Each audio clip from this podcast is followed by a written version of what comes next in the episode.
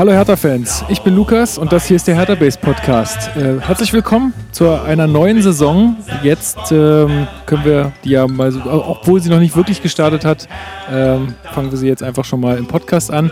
Und ich begrüße zu dieser ersten Folge der Saison einen ganz besonderen Gast, und zwar Marcel Braune von der BILD und BZ. Hallo! Oh, vielen Dank, hallo. Ja, schön, dass ich hier sein darf. Ja, wir sitzen hier schön im Park. Die Sonne scheint noch ein bisschen im Bürgerpark in Pankow, direkt an der Panke. Und rechts von mir sitzt unser Fanexperte Marc Schwitzky. Grüße. Haben wir sie mal wieder zusammengeführt. Ja. Titelgebenden und Titelinhaber. Ja, da hast du mir echt was eingebrockt. Das ist echt ein Running Gag geworden. Ich finde das super. War nicht mal meine Idee, aber gut, jetzt hast du meinen Titel. Ist doch gut. Ja, ich muss ihn loswerden, wenn ich dann irgendwann mal das Ganze professionell betreiben will, ne? Vom Fanexperten zum Journalisten. Das stimmt. Aber das also bei mir schnell. Kriegst du das nicht mehr los. Das ist okay. Gut, ja, was machen wir hier in dem Podcast, falls uns jetzt mal die neue Zuhörer zuhören? Wir sprechen hier alle 2 Wochen so ungefähr, also zumindest innerhalb der Saison, über Hertha BSC, über alle Spiele, über alles, was wichtig ist, über alle News und geben dazu so ein bisschen unseren Senf ab. Und wir haben auch eine Webseite, herthabase.de, erstrahlt im neuen Glanze. Mm. Hast du schon mal raufgeguckt, Marcel? Ja, aber ich habe ehrlich gesagt noch nicht ganz so viel Zeit gehabt, mich da länger aufzuhalten, aber das neue Design ist mir schon ein Begriff. Sehr gelungen, nicht schlecht. Das freut mich, ja. Ja, da ist ja viel Blut und Tränen. Ja, also von mir halt quasi, also ich habe eigentlich immer nur, mir wurde immer was vorgelegt, weil ich davon echt überhaupt keinen Plan habe und ich habe immer gesagt, ob es mir gefällt oder nicht, aber der Hauptdank gilt dann natürlich auch Marcel, der immer im Hintergrund werkelt und sonst... Ein anderer Marcel. Nicht ich. Nicht der Marcel. Schon. Weißt du gar nicht.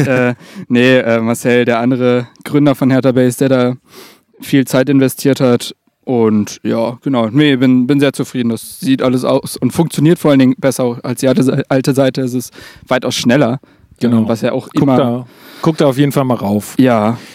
Gut, wir haben... uns Marcel mal wieder eingeladen, weil du jetzt auch im Trainingslager mit dabei warst in Neuruppin. Ja, das ist korrekt. Ich war von der ersten bis zur letzten Sekunde vor Ort, durfte da sein. Durftest du auch die Medien runter auf dem Dampfer mitmachen? Man hat dich auch im Video die ganze Zeit gesehen. Du saßt ja selbst an den Wands vollgeschlagen. Der Kollege vom Kicker war clever, weil eigentlich sollte er neben Michael Preetz sitzen, aber er war schon ein bisschen länger dabei und bat mich dann an ihm vorbeizugehen. Ich wusste gar nicht warum und ja, dann später wusste ich warum.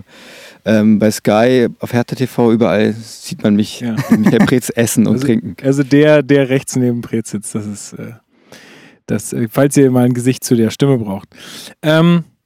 Genau, ihr habt uns ja auch Fragen über Twitter und über Facebook eingereicht. Ich habe die Facebook-App nicht mehr. Du musst das.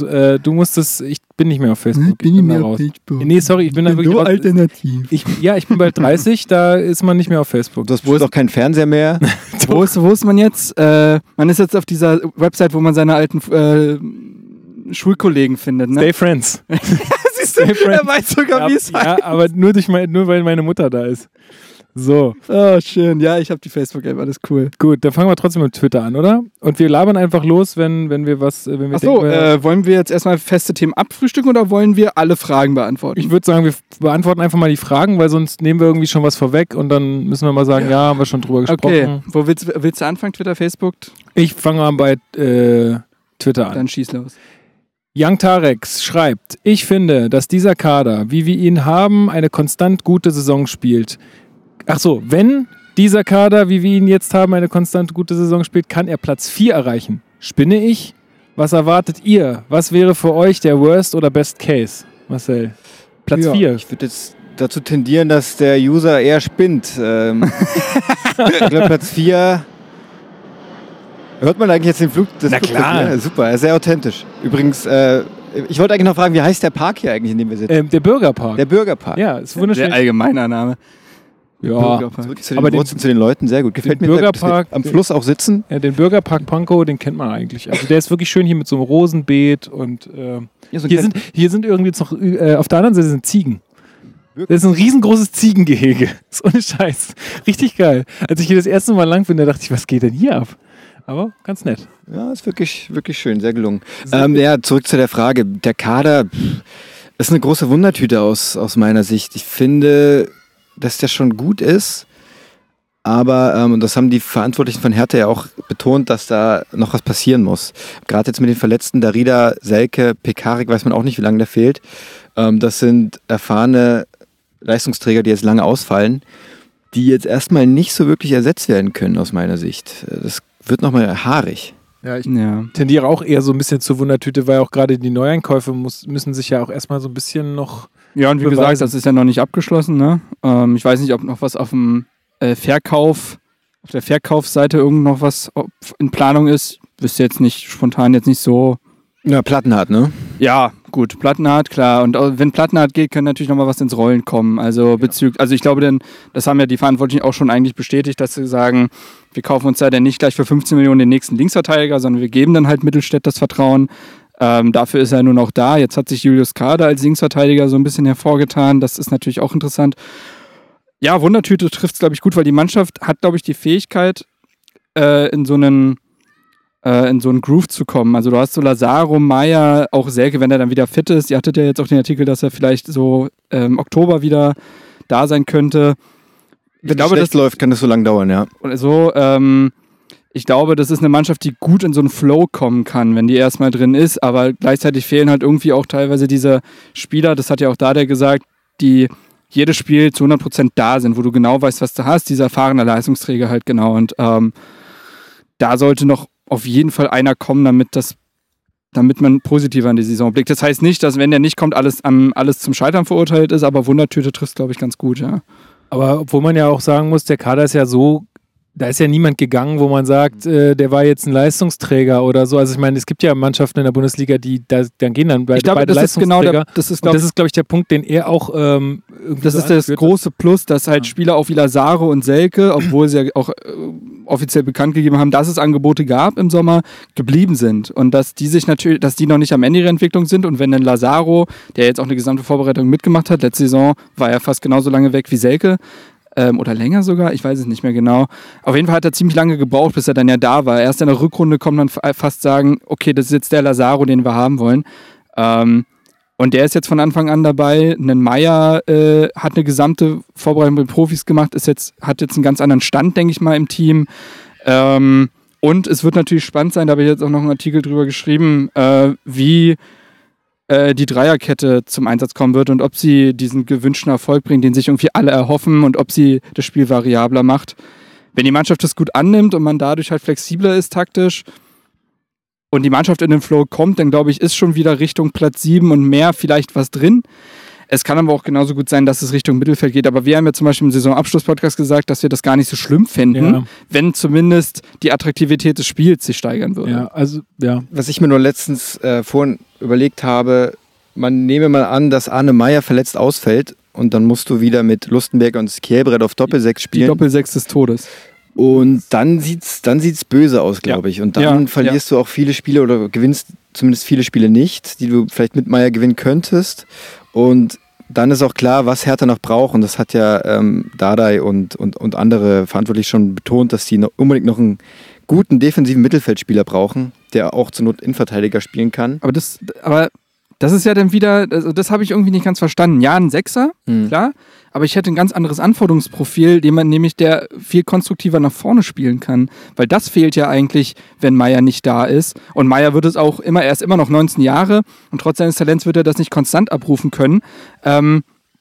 Das verstehe ich nicht ganz, weil den Sechser, der notfalls in der Innenverteidigung spielen kann, hast du schon mit Lustenberger. Also wozu willst du dann... Ja, aber Lustenberger, du bist ja selbst... macht jetzt auch nicht mehr so lange auf hohem Niveau mit, glaube ich. Du musst den ersetzen und ich glaube, die suchen sowas wie Javi Martinez auf Hertha-Niveau. Okay. Ja. Der sowohl abräumt, der sowohl im Spieler vorn was kann und den du zur Not auch dann mal auf die Starkposition setzen kannst, weil der soll eben auch noch ein bisschen Druck bekommen. Ist halt die Frage, okay, das ist ja ein Anforderungsprofil, da musst du erstmal einen finden, ne? Das ist das große Problem. Auch bezahlbar. Mir fällt auch keiner ein, der da irgendwie... realistisch wäre. Ich habe den scherzhaften Tipp gehört, Yaya Touré, wo ich mir auch dachte, also erstmal verdient er wahrscheinlich trotzdem noch 10 Millionen. Und außer, der noch? Ja, also der Vertrag bei Man City lief ja jetzt aus, der hat sich ja mit Guardiola auch nie verstanden. Da gab es doch sogar irgendwelche, entweder er oder sein Berater hat gesagt, dass das auch rassistische Motivation haben könnte. Wo Guardiola gesagt hat, das ist ein völliger Quatsch. Aber ja, also... Solche Gerüchte sind genauso realistisch wie Max Maier, der auch perfekt zu Hertha passen würde, Max Maier ist nämlich genau das, was ich eigentlich haben wollen würde. Bloß kriegst du den nicht. Aber der ist ja ein Weltklasse-Spieler. Ja, der geht ja jetzt auch zu Crystal Palace. Also eben. Der weiß ja... So ist es halt. Also der geht ja quasi jetzt zur Hertha der Premier League. Ja, genau. So, aber da verdient er halt das Doppelte. So ist halt wenn das mal reicht. Ja, anscheinend erfüllen sie ihm ja seinen Wunsch von 5,5 Millionen im Jahr. Ja, wollen wir nicht über ihn sprechen. Nee. Saschko fragt, wie realistisch wir das einschätzen, dass es noch einen Transfer von Plattenhardt gibt. Also... ja, der Countdown läuft, ne? Das Everton 9.8. Ja, genau. Ja, 9.8. ist Deadline, ja? Deadline Day. Deadline Day in England dieses Jahr, die machen sie ja deutlich früher. Everton, die ja lange Zeit also auch als Hauptinteressent galten, die haben sich ja jetzt den Digne geholt von Barcelona, den französischen Linksverteidiger. Also die sind vom Markt. Ansonsten wurden ja so Vereine genannt wie Fulham und Huddersfield und so. Und auch Huddersfield hat natürlich diesen sehr deutschen Einschlag. Die haben Durm geholt, die fallen auch raus. Aber Durm kann ja auch rechts spielen. Und ich weiß auch nicht, ob die haben dem ja einen Einjahresvertrag gegeben. Ich weiß nicht, ob die da sein... Ja, aber der Trainer hat ja sogar auf Plattenhardt der Wagner hat ja sogar auf Plattenhardt angesprochen, gesagt, dass ja kein Thema ist. Also hat das viel fällt raus. Und jetzt, wo Everton weg ist, bleiben wirklich nur noch Vereine übrig. Und Fulham hat schon richtig viel Geld investiert, ne? Gut, Fulham, da könnte er immerhin in London leben. Aber ich glaube, war Fulham interessiert? Es gab mal den Artikel von Sky UK oder so, dass 6 Vereine interessiert wären. Und da wurde auch Fulham... Den haben wir auch geschrieben, aber da war Fulham, glaube ich, nicht dabei. War das nicht Fulham? Egal. Ich hab's jetzt auch nicht mehr auf jeden Fall... Ich glaube, es wird recht enger. Viel Spekulation und ich glaube, jetzt kommen hier die Wespen an. Also dass Vereine angefragt haben, das ist Fakt, das wissen wir auch. Die Frage ist nur, und dass Hertha ihn auch ziehen lassen würde... Wurde ja auch bestätigt. Das war ja relativ klar nach den Aussagen von Preetz. Ja. Ich frage mich nur, ob Platte das wert ist, jetzt für das doppelte Gehalt in irgendeiner Stadt zu leben, wo du auch nicht glücklich wirst. So wenig wird jetzt bei Hertha auch nicht verdienen und ich glaube, der ist in Berlin ziemlich glücklich. 1,8 soll er angeblich verdienen. Hat er auch. Gab so einen Artikel, wo aufgelistet wurde, was die Nationalspieler verdienen und da war er der geringstverdienende. Ja, der hat ja auch eine Freundin jetzt hier. Also ich meine, ist auch Berlinerin, das wird vielleicht auch... Ja, also auf der anderen Seite hilft es vielleicht, wenn du in England spielst, um Nationalspieler zu bleiben. Auch wenn es dann halt, nur Bournemouth ist. Oder aber du bist aber auch mal weg, also ich meine, nicht weg aus dem Fokus, aber so aus der Bundesliga. Ja, aber er würde Löw halt damit zeigen, ich bin ambitioniert genug, mich jetzt nicht quasi ins gemachte Bett die ganze Zeit zu setzen bei Hertha, sondern auch noch eine neue Herausforderung. Also für mich klangen alle Aussagen von Plattenhardt, vom Berater von Plattenhardt und von Preetz. Wespenangriff. Und von Preetz so... Ich lasse die jetzt in Ruhe. Warte. Ey, man hört sie sogar das Mikrofon. Es ist voll Natur. Gibt's doch jetzt gar nicht. Mega nervig. Guck mal, die wildesten. Man muss ja so Schnappbewegung machen, dann fliegen die weg. Da, weg ist es. Schnappbewegung. Okay, das vielleicht muss noch mein Partner doch Schnappbewegungen machen. Naja, auf jeden Fall, alle Aussagen von den Beteiligten klangen ja so wie, wenn das Angebot kommt, ist er weg. Und jetzt ist halt nur noch die Frage, ob so ein Angebot kommt. Hertha hat nun mal dadurch, dass sie ja sagen, wir haben ja schon quasi den Ersatz mit Mittelstädt, haben sie jetzt auch nicht den riesen Druck, dass sie sagen, wir müssen ihn so schnell wie möglich verkaufen, damit wir noch handeln können. Ja. Also ich glaube, die Chance ist derzeit noch größer, dass er geht, als dass er bleibt. Allerdings gehen die Chancen, dass er geht, immer mehr zurück. Ja klar, mit jedem Tag, wo England nicht anklopft. Ja klar, aber ich bin jetzt auch mal ganz ehrlich, ich glaube nicht, dass man der Saison von Hertha es unglaublich anmerken würde, wenn Plattenhardt fehlt. Aufgrund der letzten Saison, meinst du? Also auf Basis der letzten Saison nicht, auf der davor würde man es schon vielleicht... Das würde ich nämlich auch, hätte ich auch gesagt, weil ich fand auch, dass das keine gute Saison von Platte war, aber er hat 7 Tore vorbereitet, da war ich ganz überrascht. Ja, aber da waren sehr viele Standards dabei und Lazaro hat letzte Saison bewiesen, dass er die auch treten kann. Hattet ihr nicht auch den Artikel, dass man jetzt mehr Verantwortung da auch verteilen möchte, dass er jetzt noch mehr Freischüsse schießen können. Genau, und, vielleicht ist es ja auch schon so eine Abgewöhnungstherapie von Plattenhardt. Ja, also wie gesagt, ich würde halt nicht am Ende ich würde jetzt die Mutmaßung treffen, dass man nicht am Ende der Saison hier sitzt im Podcast und sagt, ja, hätten wir Plattenhardt gehabt, das hätte den Unterschied gemacht. Das glaube ich. Da wäre ein Weiser in Normalform schon viel eher. Ist jetzt auch leicht, weil wenn der jetzt wirklich gehen würde, dann würde ich auf Basis der letzten Saison sagen, ja, glaube ich nicht, dass der uns jetzt mega geholfen hätte, aber du weißt es halt nicht, ne? Wenn der jetzt halt bleibt und eine geile Saison spielt, sitzen wir vielleicht am Ende hier und sagen, oh Gott sei Dank ist er nicht gegangen. Also weiß man nicht. Man darf es ja auch nicht falsch verstehen, keiner will ihn vom Hof jagen. Wenn er bleibt, alles cool, cool aber andererseits wird dieser Spieler nie wieder teurer. Dann kriegst du aber allerdings keinen guten Mittelfeldspieler oder kannst du höchstens einen ausleihen. Meinst du, ist davon abhängig? Ja, auf jeden Fall. Kohle. Ja. Saschko fragt noch hinterher, oder er fragt, ob davon auch die Umstellung auf die Dreierkette abhängt, weil ja Plattenhardt als Schienenspieler nicht so geeignet ist. Ja, würde ich erstmal spontan, also habe ich auch im Artikel geschrieben, dass ich finde, dass Pekarik und Plattenhardt für das System rausfallen, weil sie dafür doch zu klassische Außenverteidiger sind, besonders Pekarik. Und Plattenhardt einfach technisch viel zu limitiert ist, um das auszuspielen. Aber für die Position muss man ja eher schnell und konditionell stark sein, oder? Und das hätte ich Platte schon zugetraut. Ja, dass er da nicht völlig versagen würde, bestimmt. Aber ich kann mir vorstellen, dass ein Mittelstädt, ein Lecki, ein Lazaro auf diesen Positionen deutlich geeigneter sind. Klünter kann das auch. Klünter ja. Sowieso. Aber Lazaro und Lecki, würde ich noch sagen, die könnten noch zur Not links spielen wahrscheinlich. Und ja, nee, also ich würde sagen, für so eine Dreierkette ist er jetzt nicht der geeignetste Spieler, aber man hört das ja auch raus aus den relativ dämpfenden Antworten von Wittmeier und Dadel, dass man jetzt nicht sagt, jo, wir stellen jetzt hier für jedes Spiel auf Dreierkette um, sondern ja. Es soll halt ein weiteres Mittel sein und deswegen kommen ja auch die klassischen Außenverteidiger auf jeden Fall auf genug Einsätze. Ich glaube auch, dass ein Plattewechsel das begünstigen würde, dass man das vielleicht öfter sieht. Allerdings müsste man das erstmal langsam mal anfangen zu trainieren. Bis jetzt das ist auch so gar nichts. Der 6 Testspiele gar nichts, ne? Ist mit Dreierkette gespielt worden. Ja. Haben wir auch mehrmals nachgefragt, einfach weil das vorgesehen ist, dass man das jetzt in Schladming anfängst zu trainieren. Und also die nächsten Testspielgegner sind ja auch eher unterklassig, was auch zeigt, dass man dann wahrscheinlich das System dann dort wirklich dann testen wird. Das ist so der Plan von Hertha. Aber man weiß auch, dass, glaube ich, Dardai kein großer Freund von dem System ist. Andere im Verein schon. Deswegen gibt es da, glaube ich, so einen kleinen Twist. Man möchte taktisch flexibler werden. Aber ja. Dardai tendiert nun mal zu seinem geliebten 4-2-3-1. Da wird er sich nicht mehr abhängen lassen von. Ja, aber das ist genau der Punkt. Ich finde, deswegen ist auch Hertha diese Saison an so einem krassen Scheideweg. Weil du diese Saison beweisen musst, dass du dich weiterentwickeln kannst. Dass Dardai sich weiterentwickeln kann. Weil wenn die Saison... wenn sie spielerisch so ist wie die letzte, wieder um Platz 10 endet, dann reden wir hier von Stagnation und das ist, glaube ich, alles, was dieser Verein aktuell nicht sein will. Dafür ist der Kader zu ambitioniert aufgebaut, dafür ist das ganze Social-Media-Gestrüpp zu ambitioniert, als dass man jetzt sich zu so einem wirklichen Mittelklasse-Verein deklarieren möchte. Und dafür muss die Saison ein Sprung da sein. Und der muss logischerweise auch von Dadai kommen, indem auch er dieses... über das System. Also vor allen Dingen spielerisch über das System.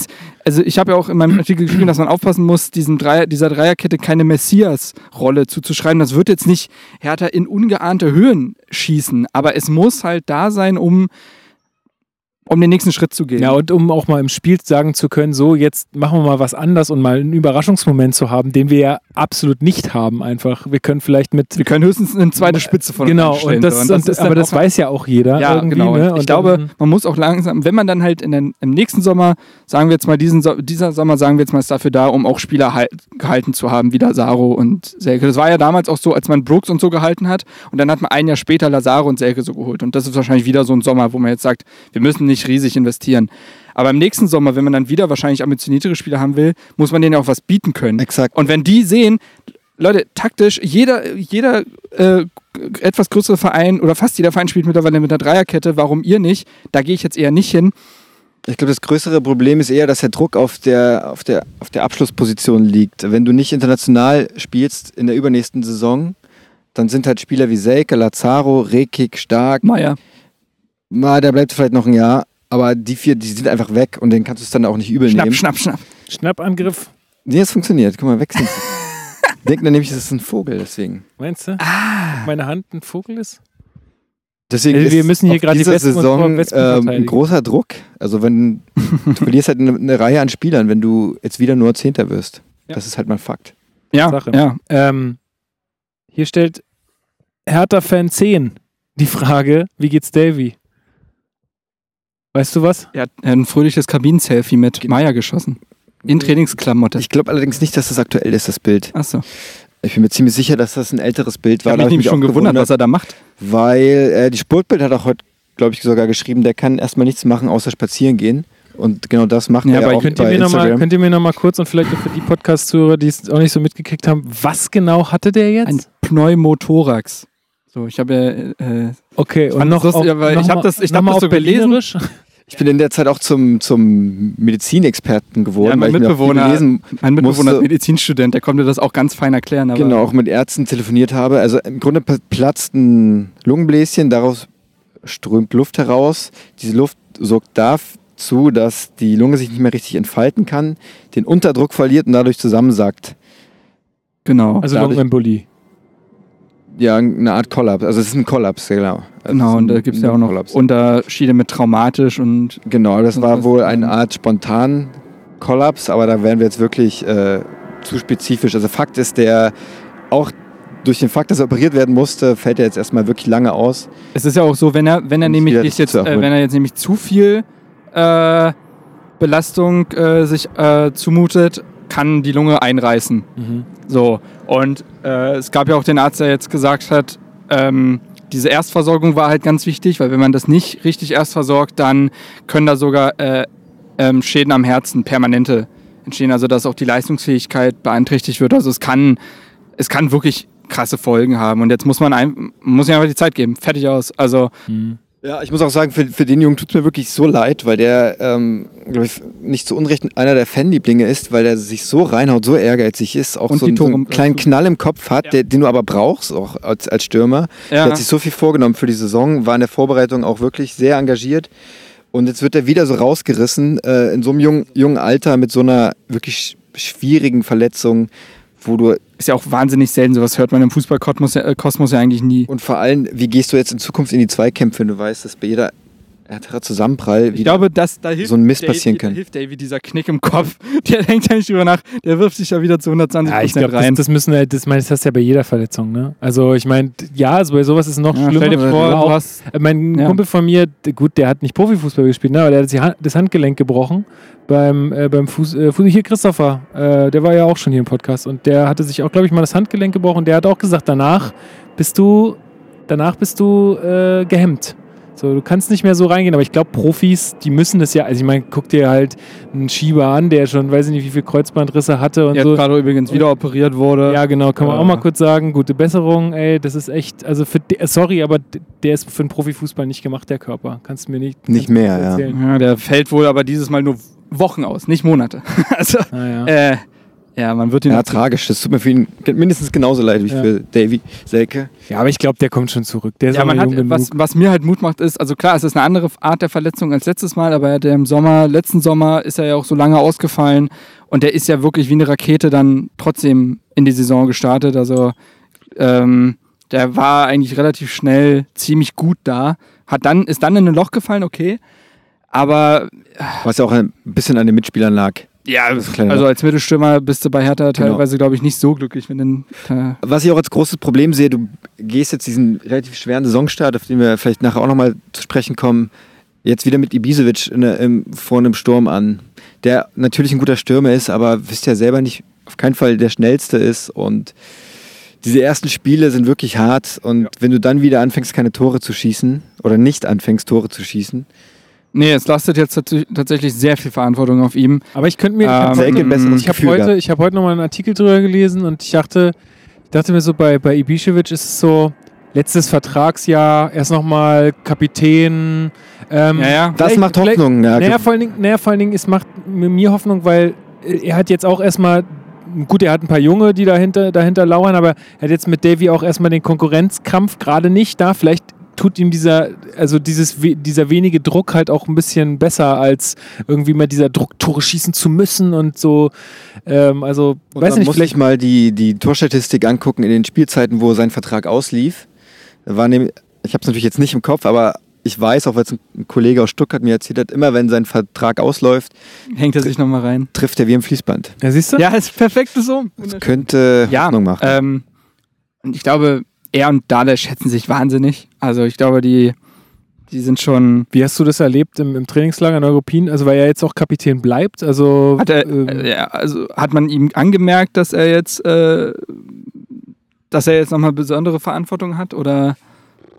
Also weder Ibišević wirkt immer so, als wäre er extrem angespannt und fokussiert und würde dir in jedem Moment auf die Fresse hauen wollen. Aber auch so innerhalb der Mannschaft, wie ist es da? Also das meinte ich jetzt gar nicht so negativ, einfach nee. Der ist einfach voller Energie und hat halt so den Blick, der töten kann, drauf. Also ich glaube, da hat sich nichts verändert. Und er hat ja auch jetzt bei den Kollegen gesagt, dass diese Verletzung von Davy ihm jetzt kein, also dass es nicht dazu geführt hat, dass er irgendwie in irgendeiner Art freut, dass er jetzt Stammspieler ist, sondern natürlich, gut, das wünschst du ja natürlich niemanden. Nee. Nee, aber auch so innerhalb der Mannschaft, wie hast du das, also hast du das Gefühl, er kommt da gut an? Oder, also weil in diesem Artikel stand irgendwie, er genießt sehr viel Respekt und so, aber wie siehst du das? Also du kannst es ja auch dann ein bisschen so, man kriegt ja auch mit, wie die Stimmung so innerhalb der Mannschaft ist. Würde ich schon bestätigen, dass er wirklich ein absoluter Respektsperson im Kader ist und dass sein Wort einfach Gewicht hat. Weil die jüngeren Spieler merken ja auch, dass er der verlängerte Arm vom Trainer ist. Mit dem legst du dich nicht an. Selbst wenn der auch nur auf der Bank sitzt. Ich meine, er ist 10 Spiele nicht getroffen hat. Er ist ja auch jetzt in seiner Zeit als Kapitän deutlich seriöser geworden. Also klar, es gibt immer noch Momente, wo du denkst, Alter, Vedat, jetzt halt einfach bitte die Schnauze, wirklich, lass es. Du weißt doch ganz genau, was passiert, aber es ist weniger geworden. Also ich finde schon, dass er so ein bisschen runtergekühlt ist und dass ihm es wahrscheinlich geholfen hat, dass er jetzt sehr viel Kontakt mit den Schiedsrichtern hat, weil er als Kapitän einfach viel mit denen reden muss. Altersmilde spielt ja bestimmt auch. Ja, also da gab es ja nur noch diese, lustig, da war es ja auch damals, das war das erste Mal zu da, was das Mainz-Spiel. Das ist ja, das wird ja ein ungeklärtes Geheimnis, das werden ja alle mit ins Grab nehmen, was da passiert ist. Ach so, bei diesem... mit dieser angeblichen Beleidigung. Wir haben es doch aufgeklärt. Die Lippenleserin meint ja, die Lippenleserin, okay, wir haben es ja schwarz auf weiß, aber... nee, aber ansonsten war da ja nicht mehr viel. Also dementsprechend glaube ich schon, dass er schon echt so eine Leitwolf-Mentalität besitzt und... ich bin gespannt, wie Dadai ihm vielleicht trotzdem versucht, mit Köpke und Kiprit so ein bisschen zu kitzeln vielleicht. Wobei natürlich da trotzdem noch eine ziemliche Kluft zwischen den beiden ist. Ich glaube, Stand jetzt lacht er dann nicht, weil das ihm nicht kitzelt. Aber kann doch passieren, die Saison ist lang. Ja, aber vielleicht hat ja Kiprit so einen Juricin-Moment eingewechselt, sofort einen Doppelpack und dann bist du erstmal drin, du. Und dann nie wieder getroffen. Ja, aber das lag aber auch an der Attitüde von Juricin. Der hat ja dann den damals Markus Babbel versucht, die Aufstellung vorzuschreiben. Und das fand er nicht so lustig, dann hat er ihn in die zweite Mannschaft gesteckt und dann, war Ende Gelände. Kiprit kommt gar nicht so weit. Siehst du, du sprichst es gerade an, Mohamed Kiprit, Mohamed. Okay, weil nämlich Sebastian @sebohauhe schreibt, wie seht ihr die Perspektive von, er schreibt Murat, er heißt Mohamed Kiprit. Ich finde, dass es ein mega Knipser ist und Einsatzzeit verdient hat in der neuen Saison. Bitte um Antwort. Also der hat jetzt nachweislich profitiert von der schlimmen Selke-Verletzung. Dadurch durfte er jetzt bei den Profis bleiben. Prodi-Chef wurde verliehen, er nicht. Das war auch ein Zeichen. Genau. Liegt aber auch wirklich daran, das muss ich ihm zugutehalten, von den guten Trainingsleistungen in Neuruppin. Ich habe ehrlich gesagt gar nicht so auf dem Schirm gehabt, dass er technisch so gut tatsächlich ist und auch so ein wirklich eiskalten Abschluss hat. Jetzt auch letztens in Berlin, habe ich beim Training ihn gesehen. Der denkt einfach wirklich überhaupt nicht nach, der schweißt die Dinge einfach ins Netz und hat wirklich einen Torriecher. Seine große Schwäche ist die Schnelligkeit. Da könnte er untergehen in der Bundesliga, aber der macht das Stand jetzt mit Einsatz und diese Unbekümmertheit weg. Ich bin positiv überrascht von ihm, weil ich eher nicht so gute Sachen gehört habe von ihm, dass er nicht das Zeug zum Profi hat. Weil nicht jeder, der in der A-Jugend irgendwie trifft, ist automatisch Profi. Ja, klar, da gibt es ja genug Beispiele. Aber er könnte vielleicht noch das tatsächlich schaffen. Ich habe ihn ja sehr auch viel beobachtet jetzt während der letzten A-Junioren-Meisterschaft und ich fand ihn nämlich technisch eigentlich ziemlich gut. Also der kann schon so ein mitspielendes Element sein. Der hat sich in der A-Jugend oft fallen lassen, um dann den Konter halt einzuleiten. Das hat ja auch ein Ibišević manchmal so drauf, dass er dann sich fallen lässt und diese Seitenverlagerung spielt. Das kann Kiprit auch. Ist das ein Kiprit oder Kiprit? Sorry, also er wird es ja nicht hören, aber es klingt so ein bisschen wie Pokémon. Ja gut, Kachunga kann auch wie Pokémon. Und wie heißt dann die Weiterentwicklung? Das ist eine gute Frage. Das überlege ich mir bis zum nächsten Mal. Das können wir, genau, das antwortet ihr mal im die Podcast-Zuhörer beantworten das mal. Nee, also ich finde den auch echt vielversprechend. Ich denke mal... Schreibt es mal in die Kommis. Schreibt es in die Kommis und Like da lassen, ja. Nee, und ich denke mal, man hat sich halt dazu entschieden, Brunischew zu verleihen, weil der jetzt ja auch schon 2 Jahre älter ist. Und für ihn jetzt halt quasi dieser Sprung ins Profigeschäft auf jeden Fall passieren muss. Und bei Kiprit es okay wäre, wenn er jetzt auch zwischendurch halt U23 spielt. Was definitiv passieren wird auch. Ja, logisch. Du kannst ja nicht immer Köpke, Köpke, Ibišević und ihn mitnehmen. Wenn Selke erstmal wieder fit ist, dann sowieso nicht. Auch wenn Köpke ja sicherlich teilweise auch eine Option für die offensiven Außen sein kann. Das hat er zumindest bei Aue jetzt in der letzten Saisonphase gespielt. Ja, also ich finde ihn echt vielversprechend und er hat vielleicht wirklich dieses Lukas Podolski-Phänomen, einfach nicht viel nachdenken und dann... Und große Empfehlung, das Zimmerduell zwischen ihm und Dennis Marsch. Gelbe Limousine. Riesen Gag gemacht. Das sagt er ungefähr 8-mal hintereinander. Ja. Aber hat er einen guten Witz gehört und musste ihn sehr oft wiederholen. Aber wirklich Unterhaltung vom Feinsten. Ja, ich fand es auch schön, wo sie darüber gesprochen haben, wer der Schönere ist. Wo Dennis sagt, sei doch einfach ehrlich, ist doch auch okay. Genau, du hast Charakter. Ja. Du hast Charakter. Man muss mal sagen, also... da macht er selber auch Witze drüber. Alter, der hat eine Nase, ne? Das ist der Wahnsinn. Also der hat auf jeden Fall einen Torriecher, hat er auf jeden Fall. Genau, das hat er bei uns in Neuruppin. Einer seiner ersten Sätze waren, die Trainer sagen immer zu mir, ich habe einen Torriecher wegen meiner langen Nase. Auch diesen Witz hatte er dann 3-mal wiederholt, weil er wusste, dass er gut ankam. Und als wir so ein bisschen mit ihm gesprochen haben, war ich auch positiv überrascht, weil er wirklich so wirkt, und das ist jetzt nicht negativ gemeint, als wäre er jetzt eher so ein sag ich mal, eher einfacher Geist, der eben einfach nicht nachdenkt, der nicht zu sehr verkopft ist, der auf dem Platz einfach Gas gibt. Und ja, das hilft ja als Stürmer. Klar, also ich glaube tatsächlich, dass vielleicht auch teilweise so ein Spieler wie Stocker teilweise vielleicht das Problem hatte, dass er zu viel nachgedacht hat und sich dadurch halt echt so eine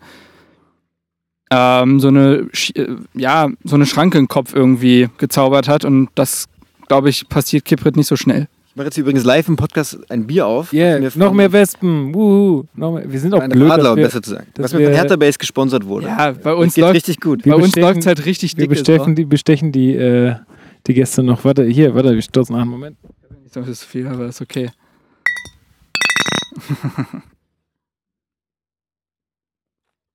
Ja, also so viel zu Kiprit. Ja, wir haben noch ein paar Sachen. Wir haben noch einiges und Facebook ist dann auch hiuiui. Genau. Ist die Zeit von Kalou und Ibišević vorbei, beziehungsweise sollte man sie so langsam abgeben? Fragt Pfirsichköpfchen. Ja, Pfirsichköpfchen, ein sehr süßer Name. Also Kalou muss man sagen, also es gehen ja jetzt nur Ibišević geht in sein letztes Vertragsjahr, glaube ich. Kalou hat noch bis 2020, so. Und es ist ja ein offenes Geheimnis, dass Ibišević nach dem Jahr weg ist. Er hat ja selber schon darüber gesprochen, dass er China an sich ganz lukrativ findet, aber sein persönlicher Wunsch, weil er ja auch die Staatsbürgerschaft hat, die USA wäre. Und ich glaube, das wäre auch ein schöner Abschied. Der hat hier wirklich eine gute Zeit gehabt und hat Hertha schon auf ein neues Level gehoben, weil so einen Mittelstürmer hatte man dann, also seit Alagui weg war, ne, da hatte man einfach so einen Mittelstürmer dieses Formats einfach nicht mehr. Von dem kannst du auch nicht loslassen, wa? Niemals. Auf jeden Fall. Und Kalou, man muss einfach mal, also dass er jetzt am Spiel nicht mehr so viel teilnimmt, das ist jetzt, ja. Ja, aber der Typ ist unsere fucking Lebensversicherung. Der ist halt wirklich, also ich meine, es ist schon ein Phänomen, wie viele Tore der macht. Und da kannst du ja vielleicht noch was zu sagen, Marcel, wie der in der Mannschaft ist, ob der da so eine Führungsrolle übernimmt oder ob der eigentlich eher so einfach nur so ein cooler Kopf ist, der sich einfach keine Gedanken macht und allein deswegen schon der Mannschaft hilft. Bei Kalou muss man sagen, das ist, sag ich mal, der größte Star, den Hertha hat, der Spieler, der am meisten erreicht hat, und das ist mit Abstand der, sag ich mal, freundlichste, sympathischste Spieler, mit dem man immer sprechen kann, der immer bereit ist, der immer Autogramme gibt, der wirklich gar keine Stadion hat, der im Team auch immer lacht, für gute Laune sorgt. Wahnsinnig fit ist für sein Alter, ne? Also wenn man sich die Bilder anguckt. Die auch wenn seine präsentiert er ja ganz gern. Ey, der Mann besitzt keinen Trizeps. Es ist wirklich komisch. Der ist durchtrainiert, aber da ist so eine Höhle irgendwie. Ich weiß auch nicht, es ist komisch. Ganz komisch aus. Aber der Mann ist fit auf jeden Fall, das kann man sagen. Ja, und er meinte letztens zu mir, er muss niemandem mehr was beweisen, er schießt immer über 10 Saisontore. Ja, und fertig aus. Ja, mehr muss man dazu nicht sagen. Da gebe ich ihm auch recht. Das ist auch, glaube ich, oft, also man kann das irgendwo kritisieren, aber man muss auch nochmal sagen, wir sind Hertha BSC. Wenn wir einen Spieler haben, der über 10 Tore jede Saison macht, dann haben wir Glück. Also, so ist es. Aber ich sage auch, es werden sich wieder viele, und dazu gehöre ich wahrscheinlich auch, wieder aufregen, wenn er sinnlose Bälle verliert, nicht mehr nach hinten arbeitet, furchtbare Dribblings eingeht, aber gut. Vielleicht ist es ja auch eine Saison, wo halt andere Spieler, also du hast jetzt den Dennis Jaschemski, du hast den Palko Dada, der den nächsten Schritt gehen will, und dementsprechend findet ja vielleicht auch schon so eine gewisse Wachablösung innerhalb der Saison ab. Und Kalou kommt entweder mehr als Mittelstürmer zum Einsatz oder wird öfter eingewechselt. Das kann ich mir auch vorstellen. Das hat er nämlich auch oft genug bewiesen, wenn der eingewechselt wird, er ist auch ein Top-Joker. Also wie oft hat er letzte Saison als Einwechselspieler getroffen? Und also auf Kalou, auch wenn ich genau auch zu denen gehöre, die sich 80 Minuten über ihn aufregen können, auf Kalou lasse ich eigentlich nichts kommen so. Ja, Das sollte man so stehen lassen. Mit dem Handy kannst du nicht Schnapp-Schnapp machen, Lukas. Die komische Hülle. Ich wollte sie töten. Die nervt halt. Tödlich nervt die. Aber die kann, ich verstehe auch nicht, was Wespen wollen. Schau mal, die fliegt hier die ganze Zeit voll nervig rum uns rum. Ja? Die kann doch einfach hier zu deinem Gösser gehen und einfach sich ein bisschen was krallen und abhauen. Aber nee, sie fliegt einfach sinnlos um uns rum. Und ich weiß nicht, was mit ihr nicht stimmt. Kann sich auch ein bisschen... Na, egal. Aber, ja, also nein, ich glaube nicht, dass... Also, so. Das Jahr... Ja. Nimm lieber keinen Schluck jetzt. Kein so. Frühstück, nächste Frage. Genau, ja. Also Ibišević kann ruhig gehen. Ich meine, da sind genug Leute im Hintergrund. Er ist halt auch jetzt ein bisschen alt. Und du hast halt einfach, wenn Ibišević geht, hast du vier junge Mittelstürmer. Also... Nee, alles gut. Also es wäre ein bisschen blöd, wenn auch noch Selke geht im nächsten Jahr. Aber ansonsten sind wir da, glaube ich, ganz gut aufgestellt. Ja, und Kanus halt. Pfirsichkörbchen fragt noch zwei andere Sachen. Was hat Pardada in seiner Zeit bei Hertha positiv verändert und seid ihr zufrieden mit seiner Arbeit? Und vielleicht schließt es so ein bisschen dran an. Glaubt ihr, dass Hertha sich in den nächsten 10 Jahren gut entwickeln kann und auch international was in den nächsten was Jahren? Nächsten 10 Jahren. Seid für Fußball schon sehr weiter Zeithorizont? Oder seht ihr uns wie Freiburg, bilden gute Spieler aus, aber werden abverkauft und der Verein bleibt erfolglos? Also ich glaube, Herthas Ambitionen sind da schon ganz andere. Man sieht ja auch, wie sie sich aufstellen, auch digital. Die wollen auf jeden Fall ein großer Verein bleiben in der Bundesliga und sie wollen immer um die internationalen Plätze mitspielen, perspektivisch, auf jeden Fall. Also in den nächsten 10 Jahren ist das auf jeden Fall der Plan, immer europäisch zu spielen irgendwo. Ich meine, alles andere wäre für Hertha auch ein bisschen komisch. Ja, wenn sie Meisterschaft formulieren oder Abstiegskampf, das geht ja beides nicht. Also hängt ja auch viel davon ab, ob denn noch ein Investor aus Asien noch dazukommt in den nächsten Jahren, was Hertha ja wirklich seit Jahren versucht, auf den Weg zu bringen. Wenn das passiert, kann ja alles ganz schnell gehen. Das ist ja dann so im Fußball. Ja. Aber ja, schwierig zu sagen, natürlich.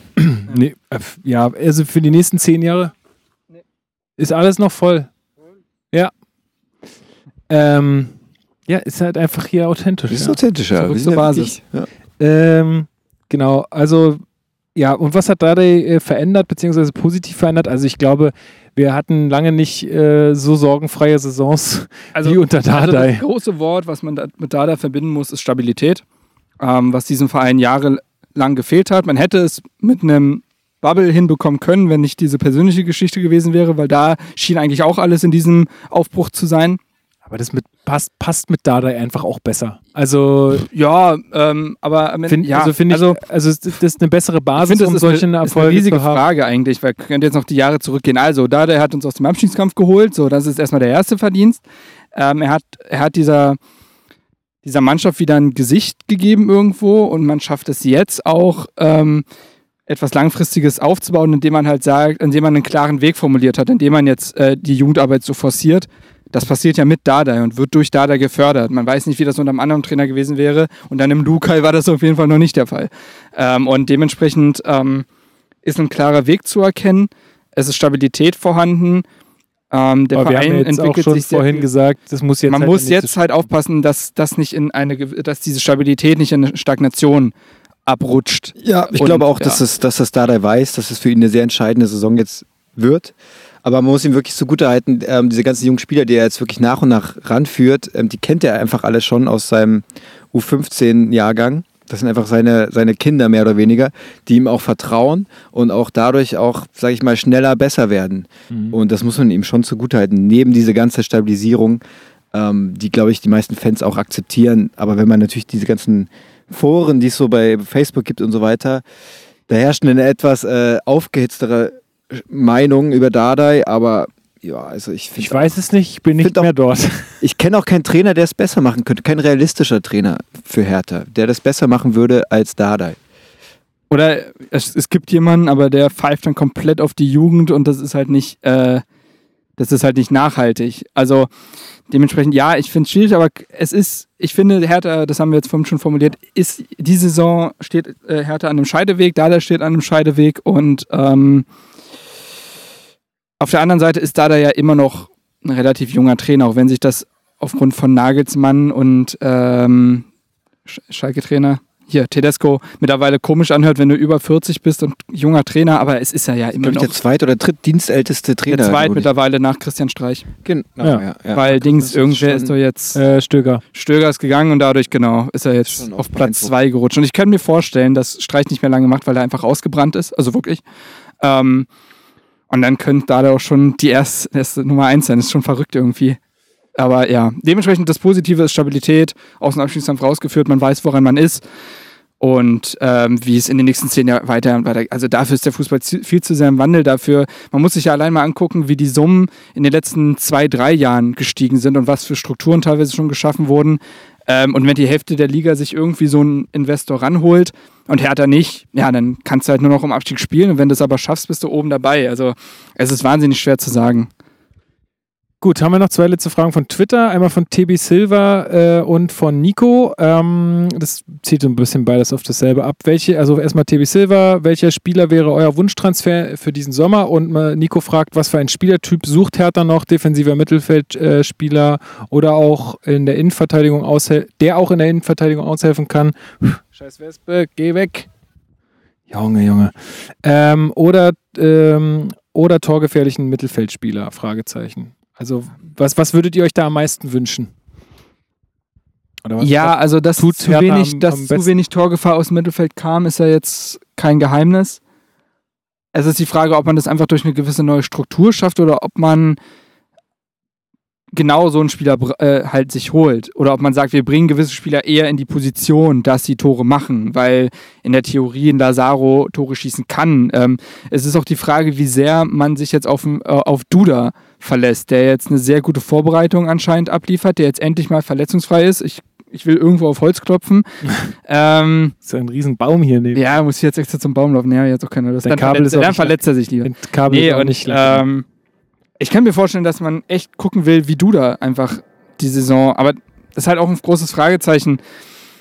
Wenn ich es mir wünschen würde, wie gesagt, will ich eigentlich einen starken Strategen im Mittelfeld, weil Maier das einfach noch nicht komplett alleine schultern kann. Man hört immer wieder von dem Peter Joule. Joule, ja. Der spielt übrigens gerade das Rückspiel für die Champions League Quali und Sturm Graz hat im Hinspiel 2-0 verloren. Die sind eigentlich raus gegen Ajax. Und ich glaube schon, dass er sein Schicksal wohl sehr daran bindet, ob man da international spielt oder nicht, weil sonst hält ihn, glaube ich, nicht mehr viel in Graz. Er soll aber auch Interesse aus England haben, deswegen... Also ich finde auch... Also er klingt vielversprechend und er soll ja auch im Spiel gegen Deutschland, was ich nicht sehen konnte, soll er ja auch überzeugt haben. Der hat eine unfassbare Vorlagenquote. 13 Vorlagen oder 14, ja. Ja, sogar knapp 20, wenn man alle, glaube ich, Pflichtspiele nimmt. Auch noch ziemlich viele Tore. Es ist die Frage, und er ist jetzt, glaube ich, gestanden genug, der ist jetzt 25 oder so, dass er jetzt nicht von der riesigen Bundesliga komplett beeindruckt wäre. Also ich finde schon, dass der nach einem Spieler klingt, auch wenn er aus Österreich kommt, jetzt wahrscheinlich bezahlbar ist, der für Hertha was wäre. Auch wenn ich ihn jetzt noch nicht wirklich selber halb spielen sehe, das klingt schon alles sehr vernünftig. Ich finde auch, dass der komplett ins Profil passt, dass du einer, den du brauchst. Allerdings die österreichische Liga, die ist natürlich wesentlich schlechter. Aber Lazaro kommt auch von da. Also ja, ist jetzt nicht unbedingt... Allerdings ich habe mit einem Kollegen aus Österreich gesprochen, als das so ein bisschen heißer war, das Thema. Und er meinte, der hat jetzt natürlich ein überragendes Jahr gespielt, das ihn auch zum Nationalspieler gemacht hat. Aber die ganzen Jahre davor war er eher Durchschnitt. Mhm. Natürlich kann man jetzt sagen, bei ihm ist der Knoten geplatzt, er hat es jetzt verstanden. Allerdings musst du für den ja auch locker 7-8 Millionen hinlegen. Und für einen Spieler, wo du nicht klar weißt, dass er dir weiterhilft, ist es zu riskant und Dardai hat gesagt, er setzt lieber auf die Jugend, als mittelmäßige Spieler für teures Geld zu holen. Und ich neige mittlerweile dazu, dann Joule eher in die Kategorie mittelmäßiger Spieler einzuordnen, weil man nicht genau weiß, was man von ihm bekommt. Ja. Und dann setzt Dardai lieber auf die Jugend.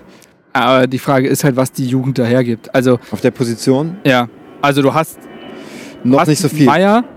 Und anscheinend Florian Krebs ist nicht so weit. Der ist noch nicht so weit. Sidney Friede wird eher als Innenverteidiger gesehen. Hat sich daraus verletzt jetzt, ne? Ja. Ich sehe den zumindest ständig bei Instagram irgendwie in der Arztpraxis. Ich weiß aber nicht, aber was hat der? Wir haben es geschrieben, ich habe es leider vergessen, aber fehlt jetzt ein paar Wochen, ja. Ja, super.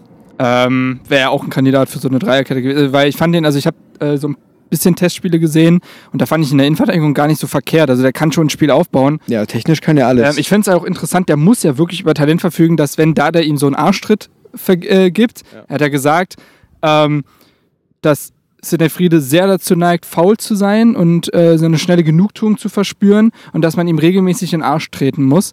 Ja. Und dann verfügt er ja, aber trotzdem hat er den Cut überlebt. Und da muss er ja schon wirklich über viel Talent verfügen, dass man ihn behält. Und ja, aber sonst gibt die Sechs ja nicht viel her. Also ich finde auch, also Niklas Stark ist jetzt auch Innenverteidiger, klar, aber ich fand den auch als Sechser nie geil.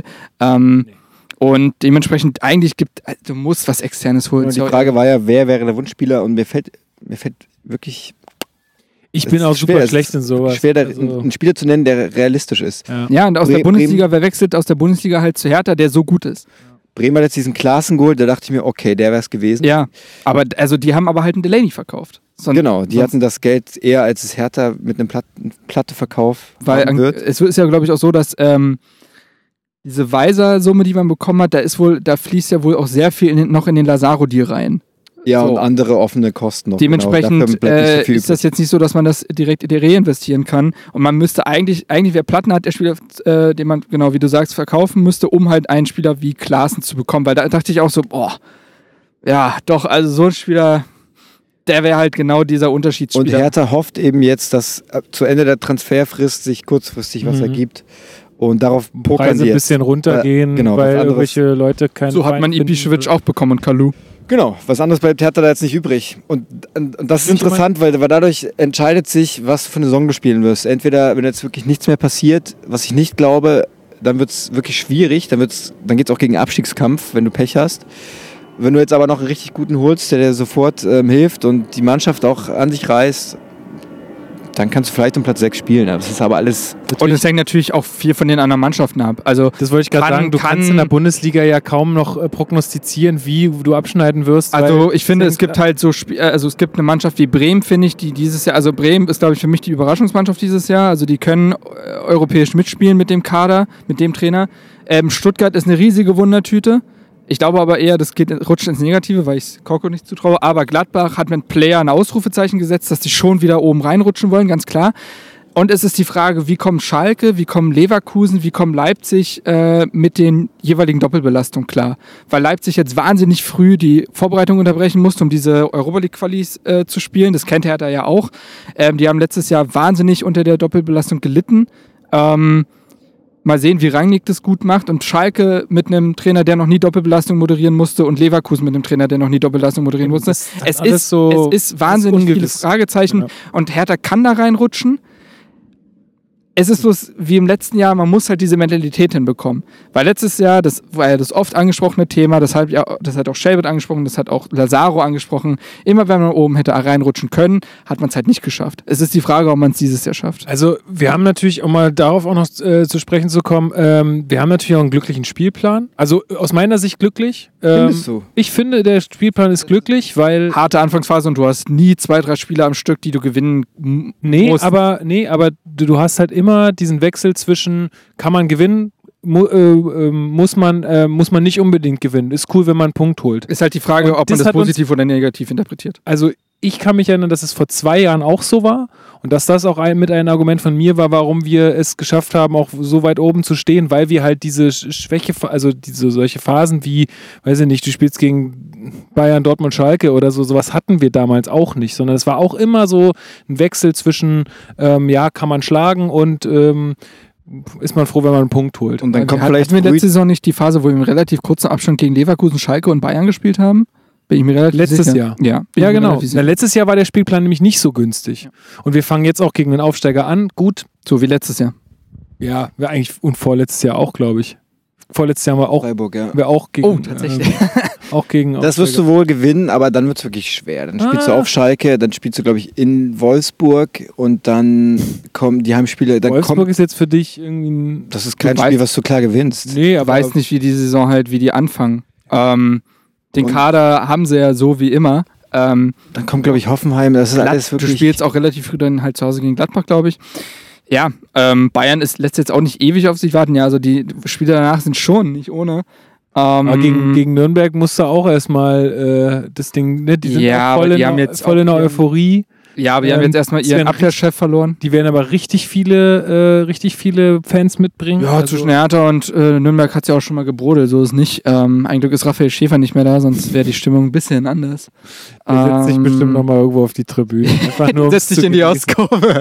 Einfach nur um Party zu machen. Nee, aber das Spiel musst du gewinnen. Also fertig aus. Ja, einfach aufgrund der Ausgangslage, die du haben musst für die nächsten Spiele. Jetzt ein bisschen abgewichen von der Frage, ne? Die Frage war? Ja, wegen den Transfers. Ja, okay. Aber ich glaube, wir haben das auch mit mehr oder weniger beantwortet. Ja. Jo. Wunschspieler ist wahnsinnig schwer. Ich kann jetzt hier Fußballmanager spielen. So, haben wir jetzt irgendwie was noch vergessen von Twitter? Ich glaube nicht. Ja, nochmal zurück zum Saisonauftakt. Wir haben ja auch noch gegen Braunschweig das erste Spiel im DFB-Pokal. Hatte ich damals gleich schon gesagt, finde ich eigentlich einen guten Beginn. Ist kein Gegner, den man unterschätzen kann, aber ist trotzdem absolut machbar, so wie Rostock zum Beispiel im letzten Jahr. Also ich glaube, dass wir da relativ safe auch rausgehen können. Ja. Unterstreiche ich auch komplett. Ja. So. Aber also schauen wir mal. Die Karten waren, irgendwer hat das gepostet von uns, ich glaube Nico oder sowas aus unserer Gruppe. Kann sein. 8 Euro oder so. Ja, die waren wahnsinnig billig. Ja, also halt jetzt auch nur mit Ermäßigung irgendwie, aber du Wahnsinn. Bezahlst auch nicht so viel Geld, um nach Braunschweig zu kommen. Ist auch ganz eigentlich eine coole Auswärtsfahrt, außer dass das halt, aber Hertha hat halt dadurch, dass ich bin mir recht sicher, dass Hertha Braunschweig mit die geringste Distanz dieser DFB-Pokalrunde hat und deswegen haben wir auch einer der beschissensten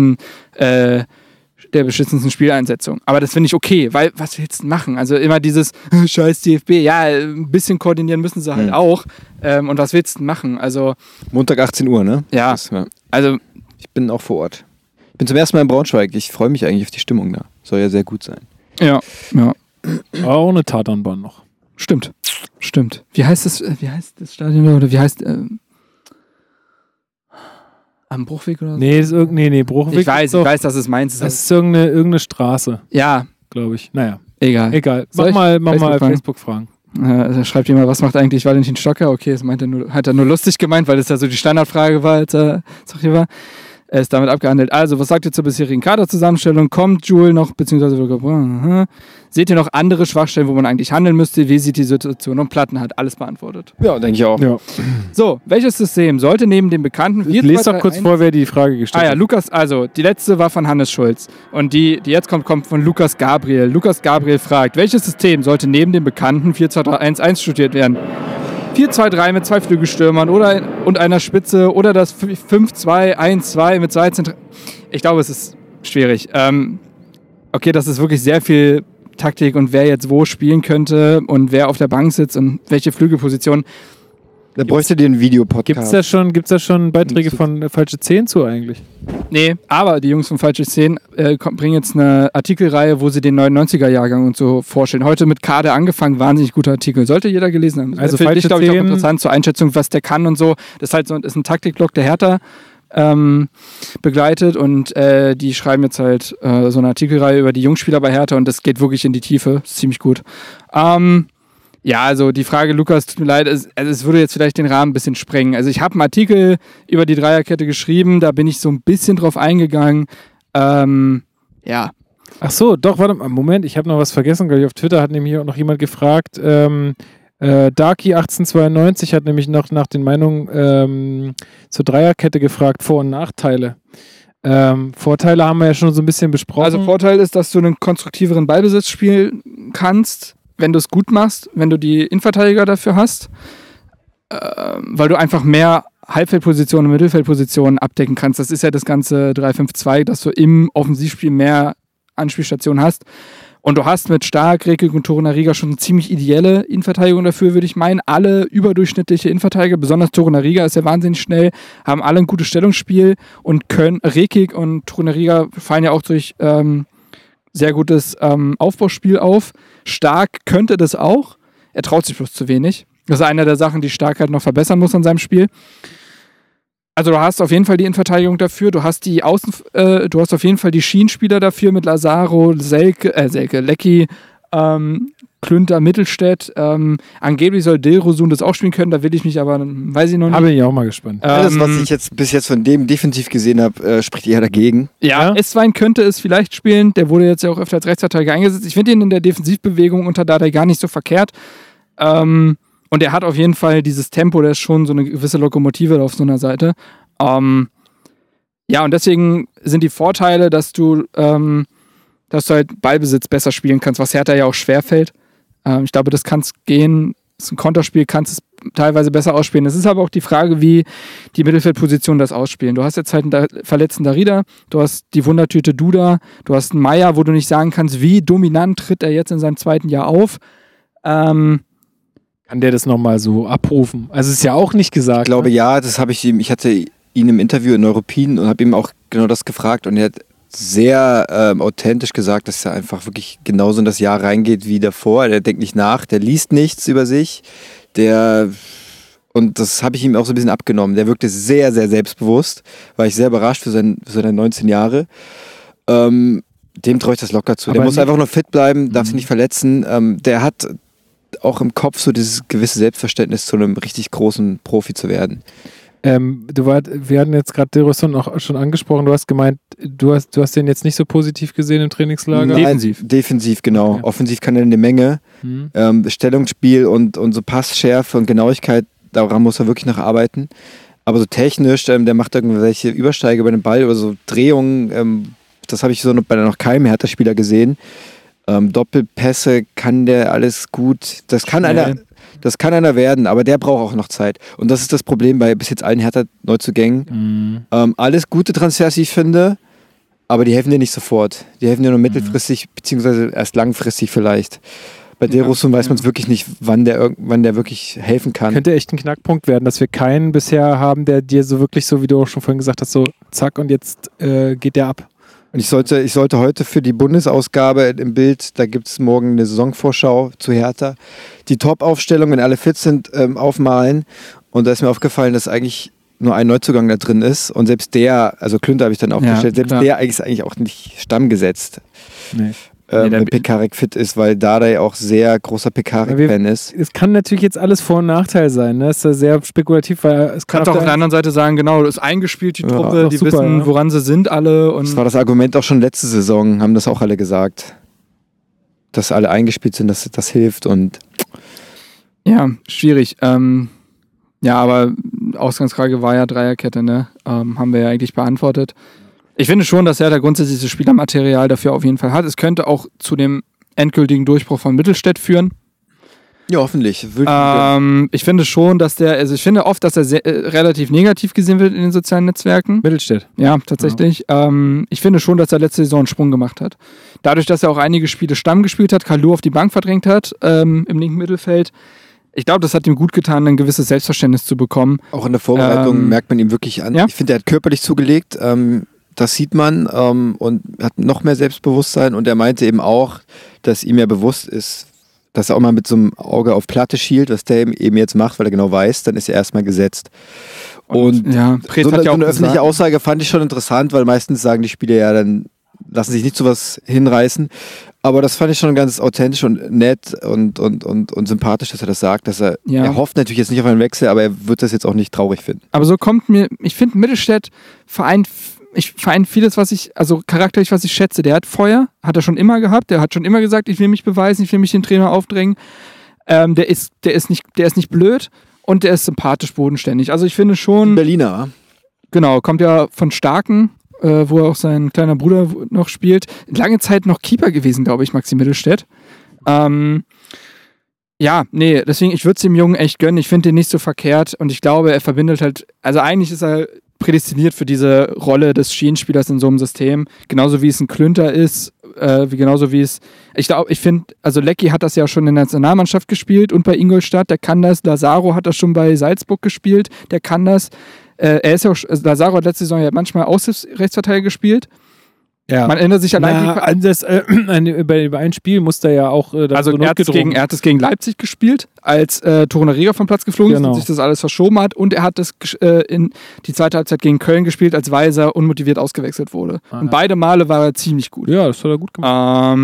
Bei dem brauchst du ja eher vorn, ne? Ja, ich sag nur, also und dementsprechend, ja, ich glaube schon, dass die Dreierkette Hertha einiges geben kann, weil man schon den Kader dafür hat. Haben wir noch Fragen von Facebook? Ja. Da sind noch eine Menge drin. Wollen wir kurz über die Trikots quatschen? Wie findet ihr die so?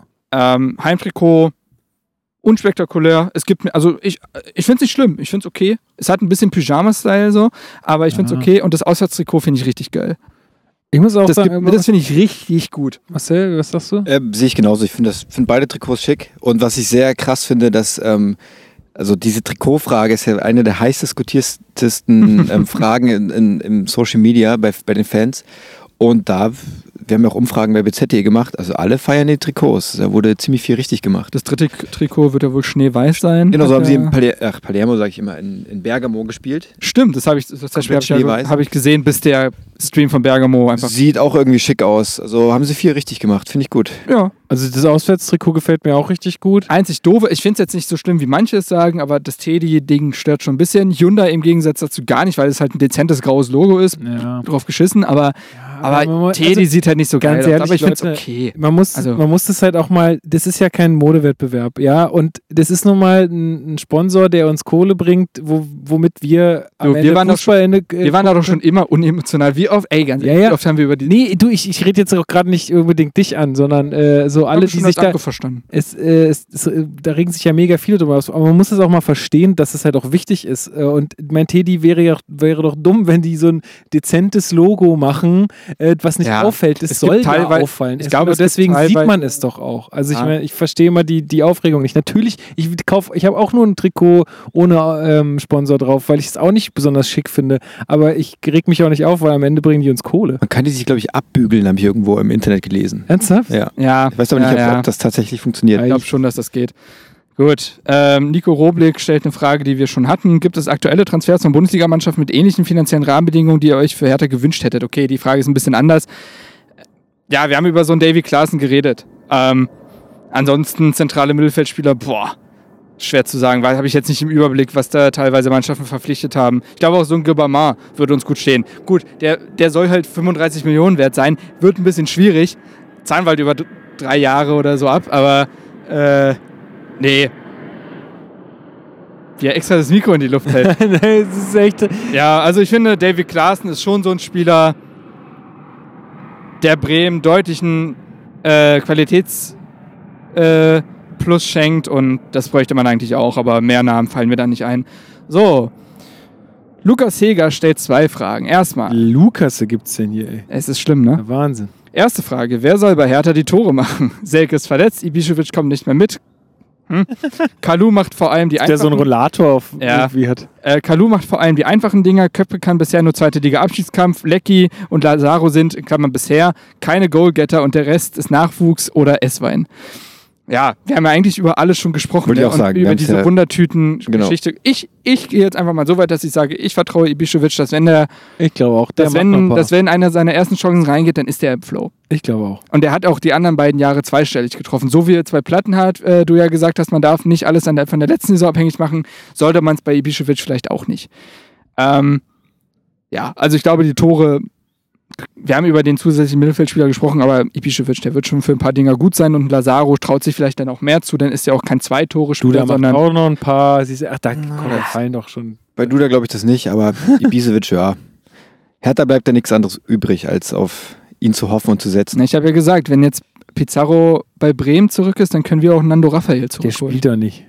Oder Sverkosch. Was macht Vichnarik eigentlich? Der ist... hat der nicht eine Imbissbude? Nee, oder eine Bäckerei. Der hat, glaube ich, so eine Bäckereikette, ist der irgendwie im Management oder so. Und Yoga auf Sri Lanka habe ich letztens irgendwas gesehen auch. Echt, ja? Ja. Er hält sich fit, er kann das noch. Klar, er konnte es immer. Zweite Frage. Traut ihr Hertha in der kommenden Saison taktische Variabilität zu, unter anderem mit dem hinzukommenden Dreierkettensystem, und wenn ja, wie viel? Ja, haben wir ja darüber gesprochen, dass man gucken muss. Ich fand die Aussagen von Dadel und Wittmaier jetzt nicht euphorisch, was das Ganze angeht.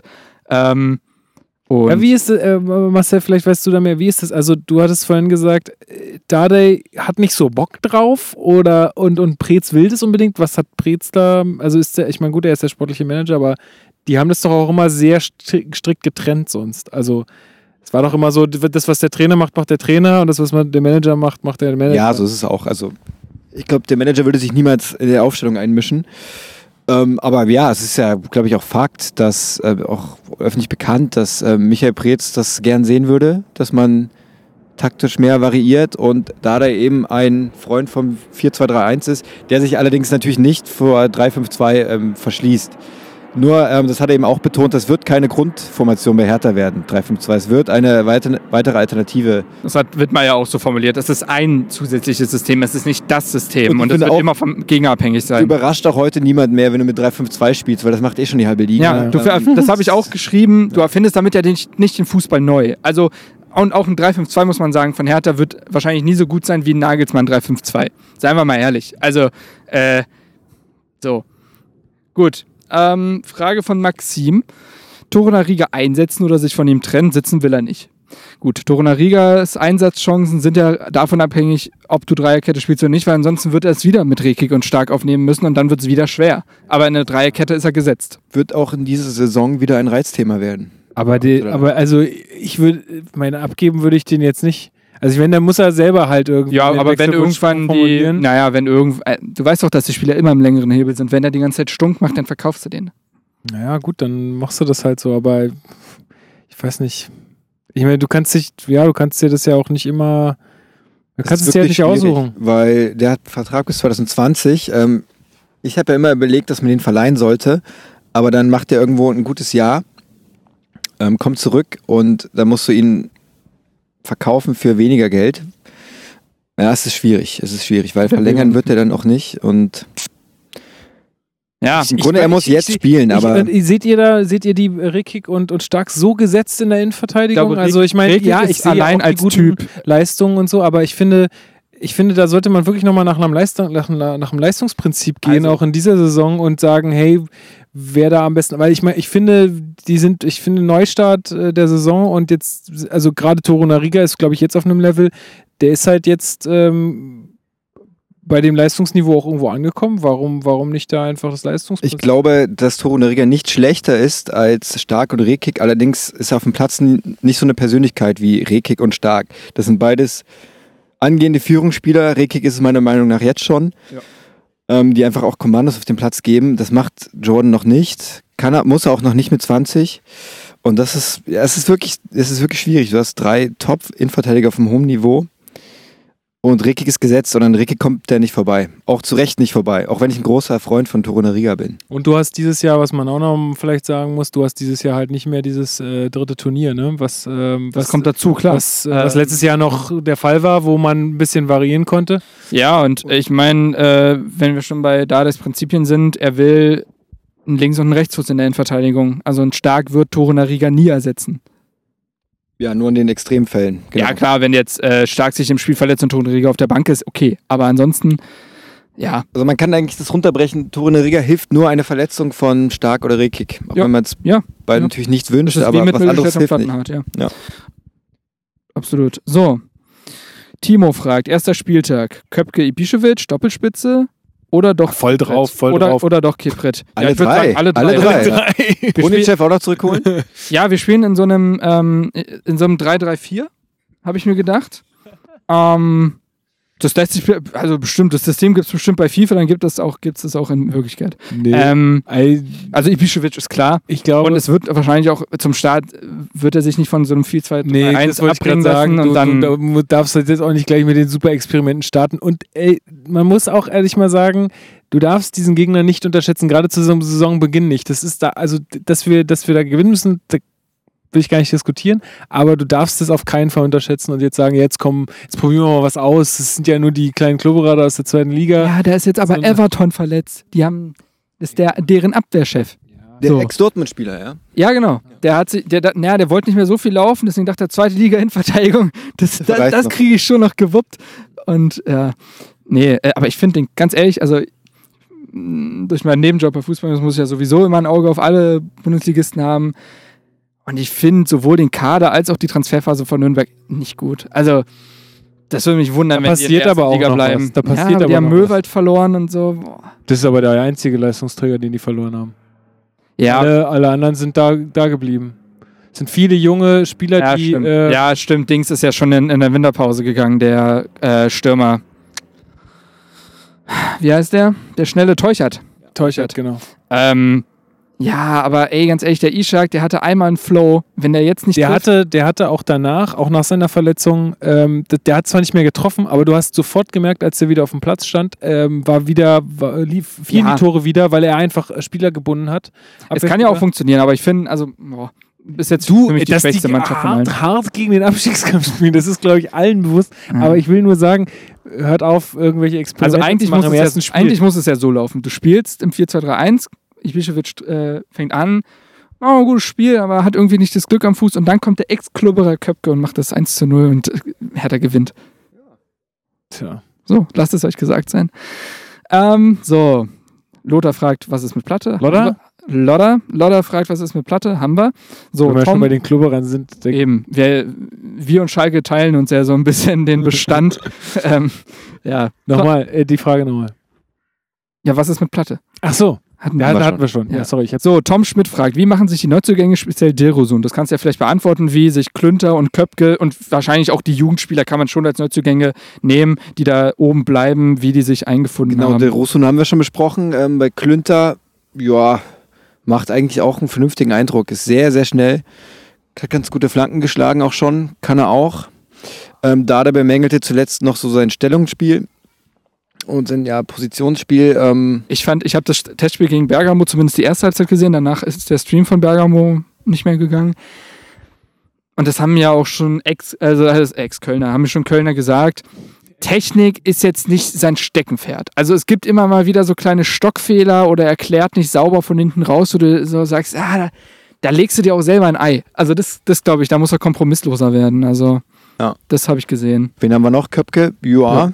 Ja, gefällt mir im Grunde auch ganz gut. Das ist, glaube ich, so einer, der einfach mal so einen Moment braucht, wo er trifft, wo er ein wichtiges Tor schießt und dann läuft es von ihm, glaube ich, dann auch von allein. Das ist so ein Spielertyp.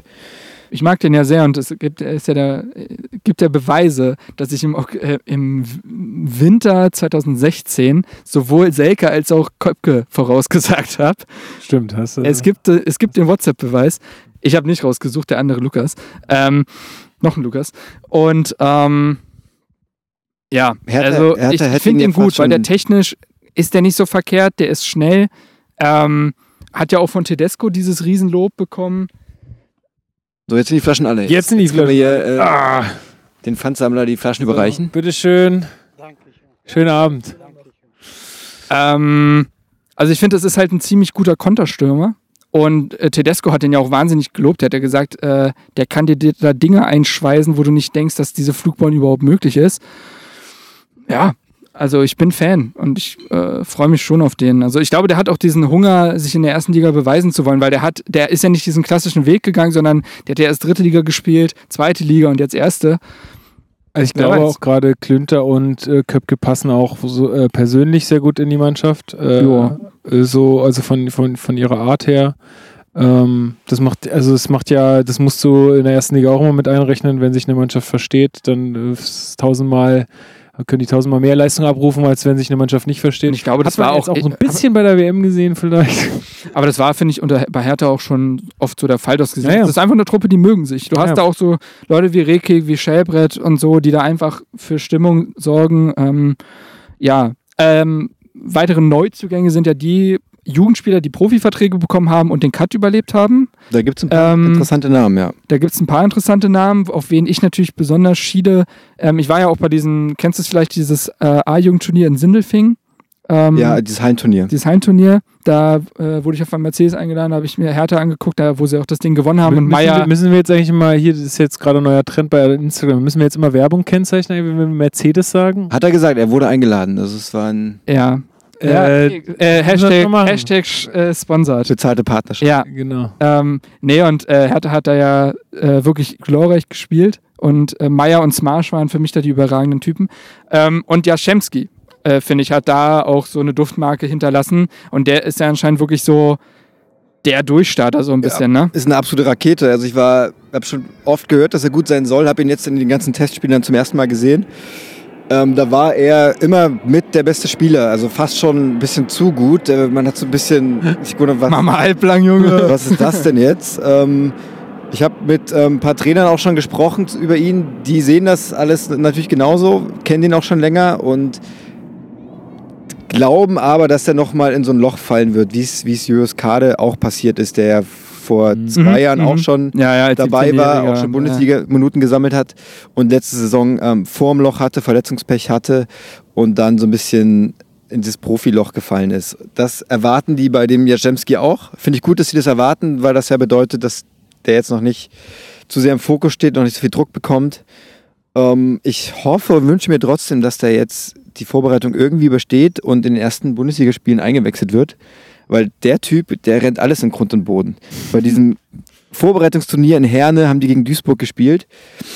Und er hat dann aus dem eigenen Strafraum mit Ball ein Tempo-Dribbling begonnen, hat 4, 5 Duisburger stehen lassen und es ging ein Raunen im Stadion um, was ich so auch lange nicht mehr erlebt habe. Jeder hat sich gefragt, was ist das denn für einer? Okay. Also und kennt ihn in der Bundesliga niemand. Jeder wird sich fragen, was kommt jetzt hier für ein Typ rein und kann auch für überraschende Momente sorgen. Ich hoffe, dass das irgendwie noch passiert. Ich fand den ich habe bei den A-Jugendspielen halt gesehen und da fand ich ihn auch schon auffällig und das Krasse ist halt, wie gesagt, der ist halt 2000er-Jahrgang, ne? Der dürfte jetzt noch A-Jugend spielen.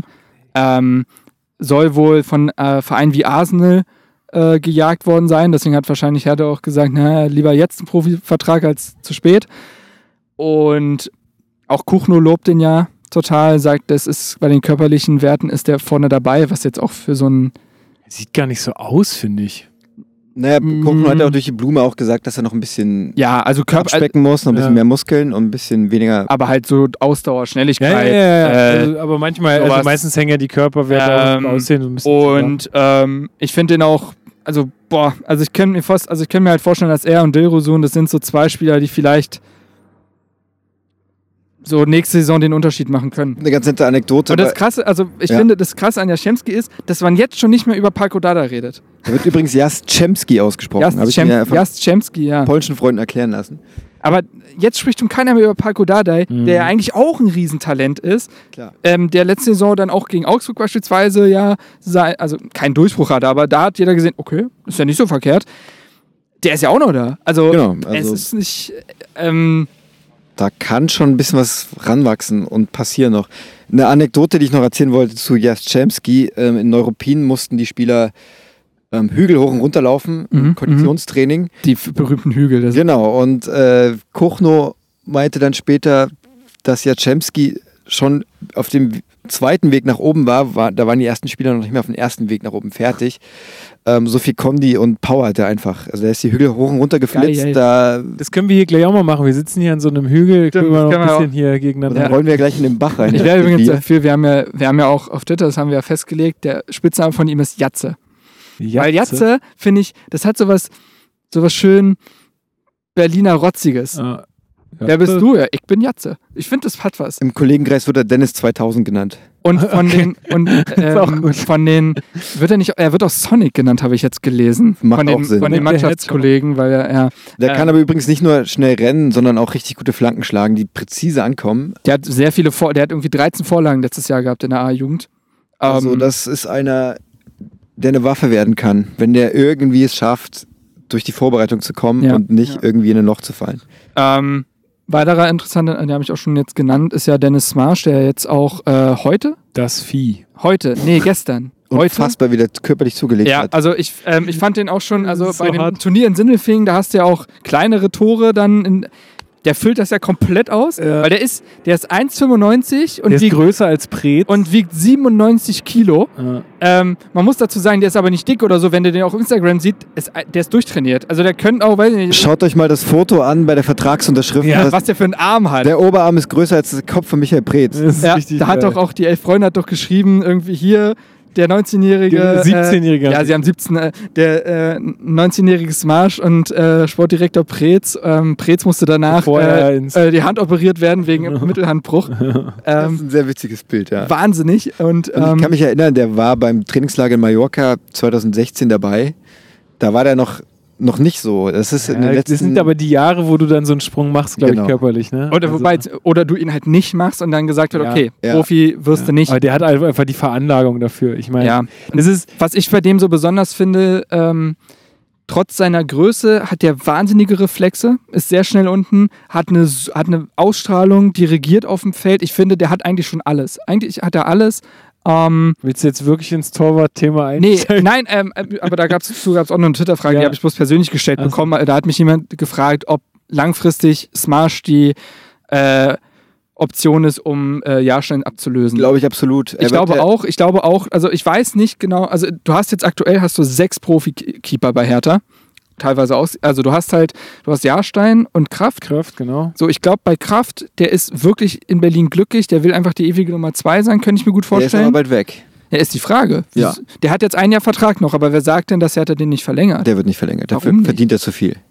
Ja, aber das haben sie doch schon mal gemacht. Ja, da waren aber Smarsch und Klinsmann noch nicht so weit. Aber es ist okay, ja, aber es ist nicht ein bisschen schade, so ein Talent auf die Bank zu setzen? Ich bin mir ziemlich sicher, dass in der nächsten Saison Smarsch Nummer 2 wird, womit er auch zufrieden sein wird. Nicht Klinsmann? Kommt drauf an, wie er sich jetzt macht, ne? Ja. Der soll ja auch sich ein bisschen gebessert haben. Ja, genau. Habt ihr jetzt auch einen Artikel? Ja. Habt ihr den geschrieben?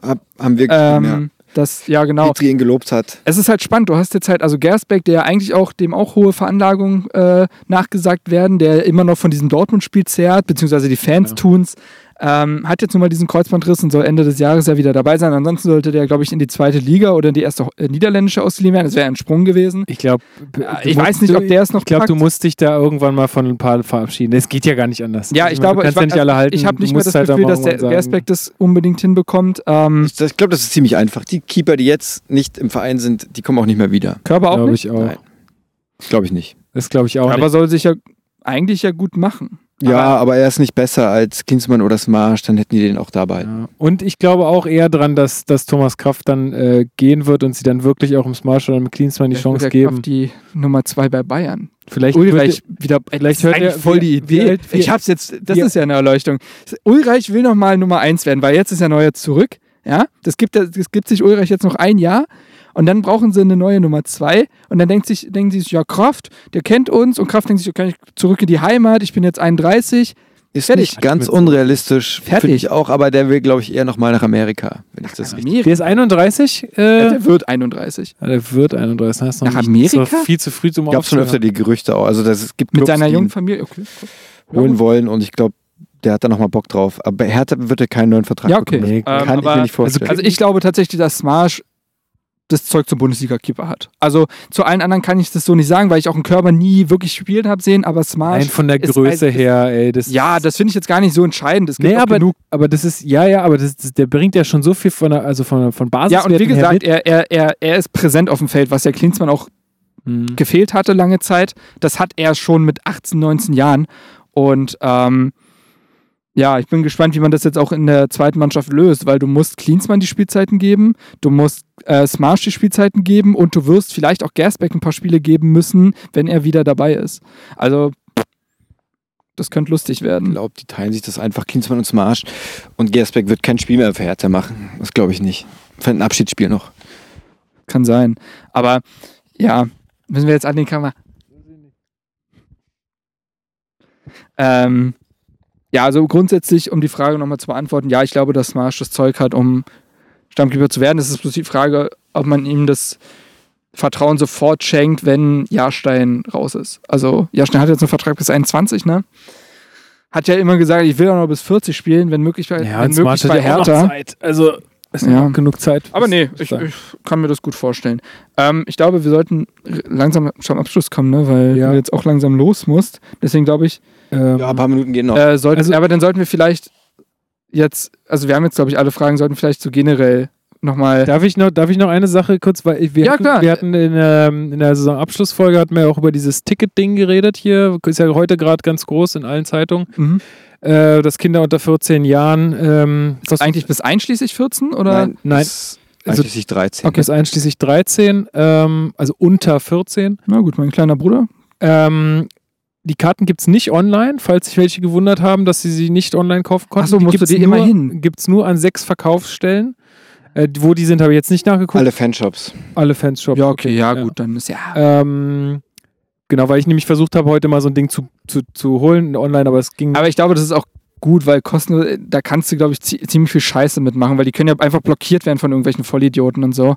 Ja. Nee, alles gut. Das ist dann halt so. Ich meine, hey, ganz ehrlich, wenn ich ein Kind kostenlos mit ins Stadion nehmen kann, dann hole ich die halt da. Das ist jetzt auch nicht so schlimm. Und die sind ja dann auch ganz gut verteilt.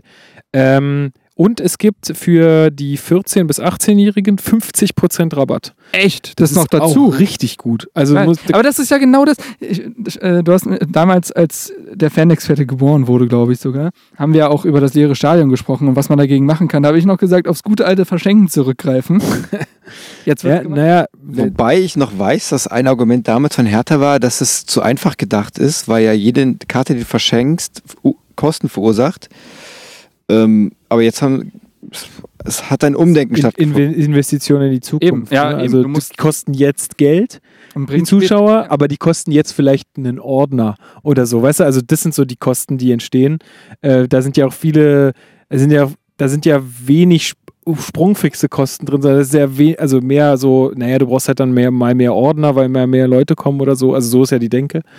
Aber ich glaube, das lohnt sich. Ich halte die Aktion auch für super. Ja. Und jeder weiß, also wenn ein Stadion voller Kinder ist, dann da ist richtig Krach. Ja, die haben halt Bock, ne? Die interessiert das. Kann nicht schaden, ja. Ja. Und das hilft dann halt auch, wenn die dann halt wirklich öfter mal im Stadion sind pro Saison, dann werden die Fan, dann tragen die Trikots auf dem Fußballplatz, ja, dann gibt es nicht mehr das Paris Saint-Germain-Trikot und das Barcelona-Trikot, dann gibt es das Hertha-Trikot zu Weihnachten so. Besonders und mit echten Berlinern wie Maya und so drauf. Das ist zum Beispiel, ja. Also das greift dann ineinander. Das macht auf jeden Fall Sinn, aber wir brauchen gute Ergebnisse. Ja, logisch. Ich glaube aber, wie gesagt, dass jetzt nochmal allgemein, ja, du warst jetzt im Trainingslager. Gehst du jetzt wie mit nach Schladming? Ich bin auch jetzt, übermorgen geht's ins nächste Trainingslager. Bist du auch komplett dabei. Da? Ah, ja. Cool. Kannst ja, also erzähl mal, wie ist denn, also ich weiß das damals vom Tagesspiegel, aber für die Leute, die zuhören, wie ist es denn für einen Journalisten in so einem Trainingslager? Wie wird damit dann umgegangen? Wie viel Zeit hat man mit den Spielern? Wie macht man das gerne mit oder sagt man, boah, dieses Jahr wieder Trainingslager, wir haben wirklich gar keinen Bock? Ja, ich muss... Das kann er jetzt nicht sagen. Jetzt keinen Bock auf Trainingslager. Ja, es war aber auch... Hätte er sehr teuer dafür bezahlt. Nee, Quatsch. Also das ist... Ich mache das ehrlich gesagt immer ganz gern, weil man dann wirklich die Chance hat, ein bisschen näher ranzukommen. Du siehst die Spieler und Trainer und alle möglichen Leute von früh bis abends. Es ist so ein bisschen alles auf einem kurzen Weg, es ist alles ein bisschen entspannter als in einem Bundesliga-Alltag, wo du in der Mixzone stehst und alles immer sehr schnell geht, alles sehr hektisch, alles irgendwie reguliert ist. Werdet ihr da als Störfaktoren wahrgenommen im Trainingstag oder ist es so, ist okay, also es ist, ich sag mal, die manchen sehen es so, die manchen so. Okay. Ja, manche würden sich wünschen, dass sie da ihre Ruhe haben. Manche finden es cool, ein bisschen Abwechslung zu bekommen, mal ein bisschen zu quatschen.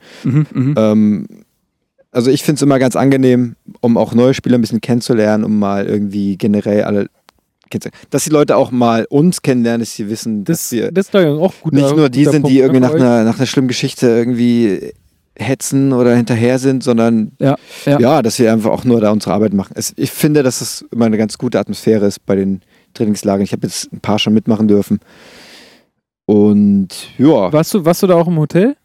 Nee, das ist nicht erwünscht. Ah, okay. Also nicht im selben Hotel. Kann ich gleich offline ein paar Geschichten zu erzählen, warum das nicht erwünscht ist.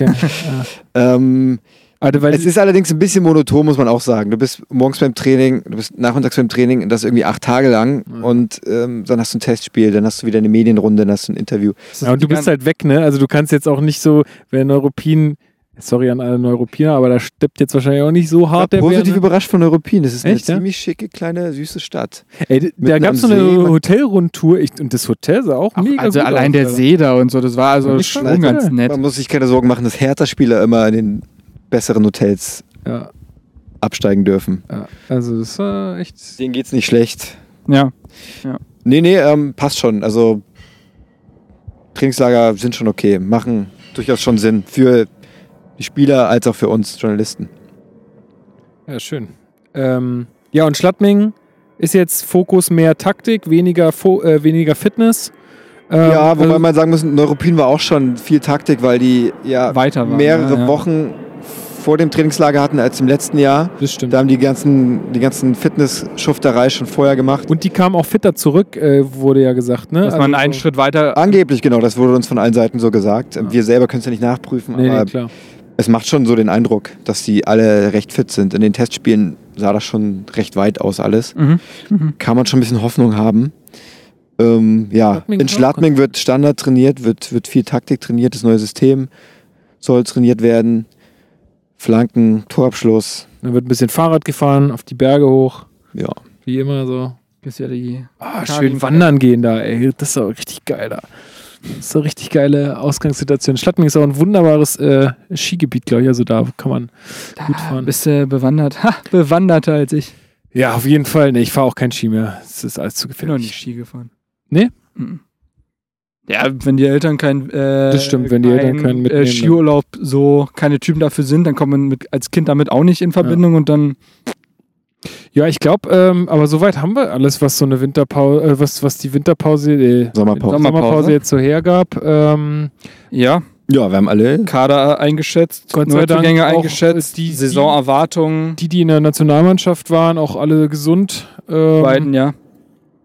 Genau, also auch Matthew Lecky übrigens wirkt doppelt so breit wie vorher. Der hat unfassbar Muskeln bekommen. Ja? Unglaubliche Oberarme bekommen. Das scheint generell so ein Trend zu sein bei Hertha. Wir haben Smash, wir haben Lecky. Schellbrett ist ein Vieh.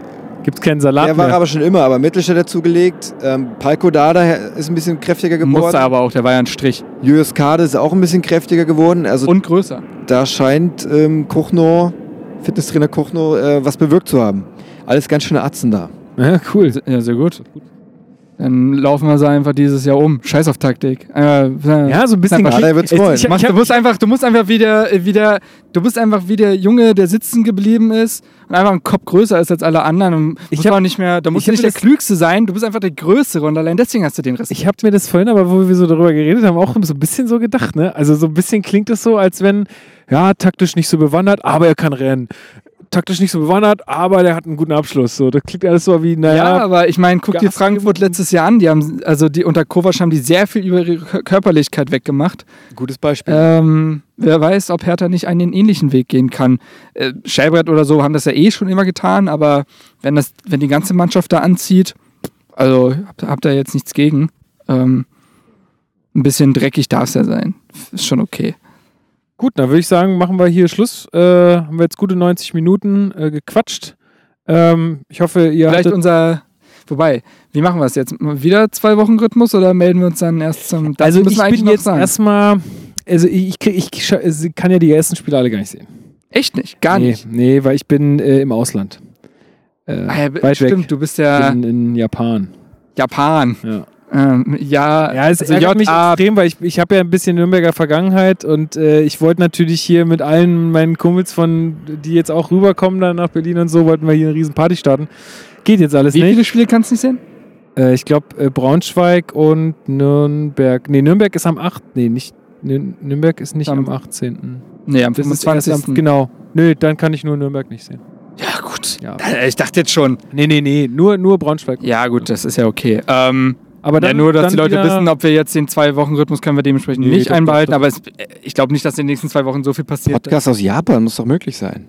Die technischen Voraussetzungen. Ich wollte auch mal zum Fußball gehen tatsächlich. Musst du nochmal mit Tobi sprechen? Ja, hatten wir schon angedacht, aber wir haben schon so viel vor. Und wenn, dann würde ich, glaube ich, erstmal zum Baseball gehen in Japan, weil das ist da Volkssport. Das ist richtig krass. Aber gut, anderes Thema. 2-Wochen-Rhythmus kriegen wir hin. Machen wir wie gewohnt auf jeden Fall. Und sonst hätten wir jetzt schon die Tipps für Braunschweig und Nürnberg abgeben können. Ach so, boah. Lohnt sich jetzt aber, glaube ich, noch nicht. Ich sag mal, Braunschweig machen wir 2-0 weg. Ja. Nürnberg 2-1. Braunschweig Verlängerung 1-0 gewonnen und Nürnberg auch in der 80. erstes 1-0.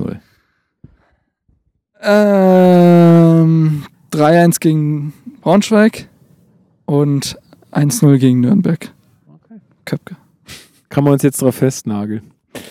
Ja, gut. Entweder direkter Freistoß Platte, wenn er da ist, oder Köpke. So, jetzt gucke ich nochmal ganz zur Sicherheit, ob ich nichts vergessen habe, aber... Ja, jetzt nochmal was reingekommen sein, ja. Nee, alles gut. Also alle erstmal vielen Dank an alle, die uns da Fragen eingereicht viele haben. Viele Fragen, echt viele. Ja. Und das freut uns immer total, vor allem, wenn da Leute auch so mitmachen. Das heißt ja auch, ihr hört euch das so hoffentlich an. Also oder ihr seid die im Unterricht, da sind wir wieder bei der Schulanekdote. Es gab ja immer die sich gemeldet haben, eine Frage gestellt haben, einfach damit sie präsent waren und dann nicht mehr zugehört haben. Und dann Handy. Dann Handy. Ja, Marcel, vielen Dank. Ja, hat Spaß gemacht, aber ihr macht es einem auch leicht hier schön im Park. Voll geil, machen wir nächstes Mal wieder, oder? Gerade das Radler und so. Ja, ist wirklich, wenn das nächste Mal wieder so im Winter haben. Dann, ja, hier auch. Hier drauf. Aber da gibt es zumindest keine Wespen. Das korrekt, aber es war jetzt auch nicht so. Eine war da, die hat echt richtig hart genervt, aber jetzt ist unser Radler auch weg.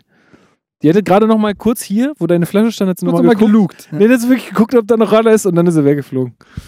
Ja. Wir fliegen jetzt auch weg. Genau, machen wir hier. Wir können ja fast einsteigen in die Flugzeuge. So ungefähr. Ja. Nein zu Tegel, sage ich dann nur.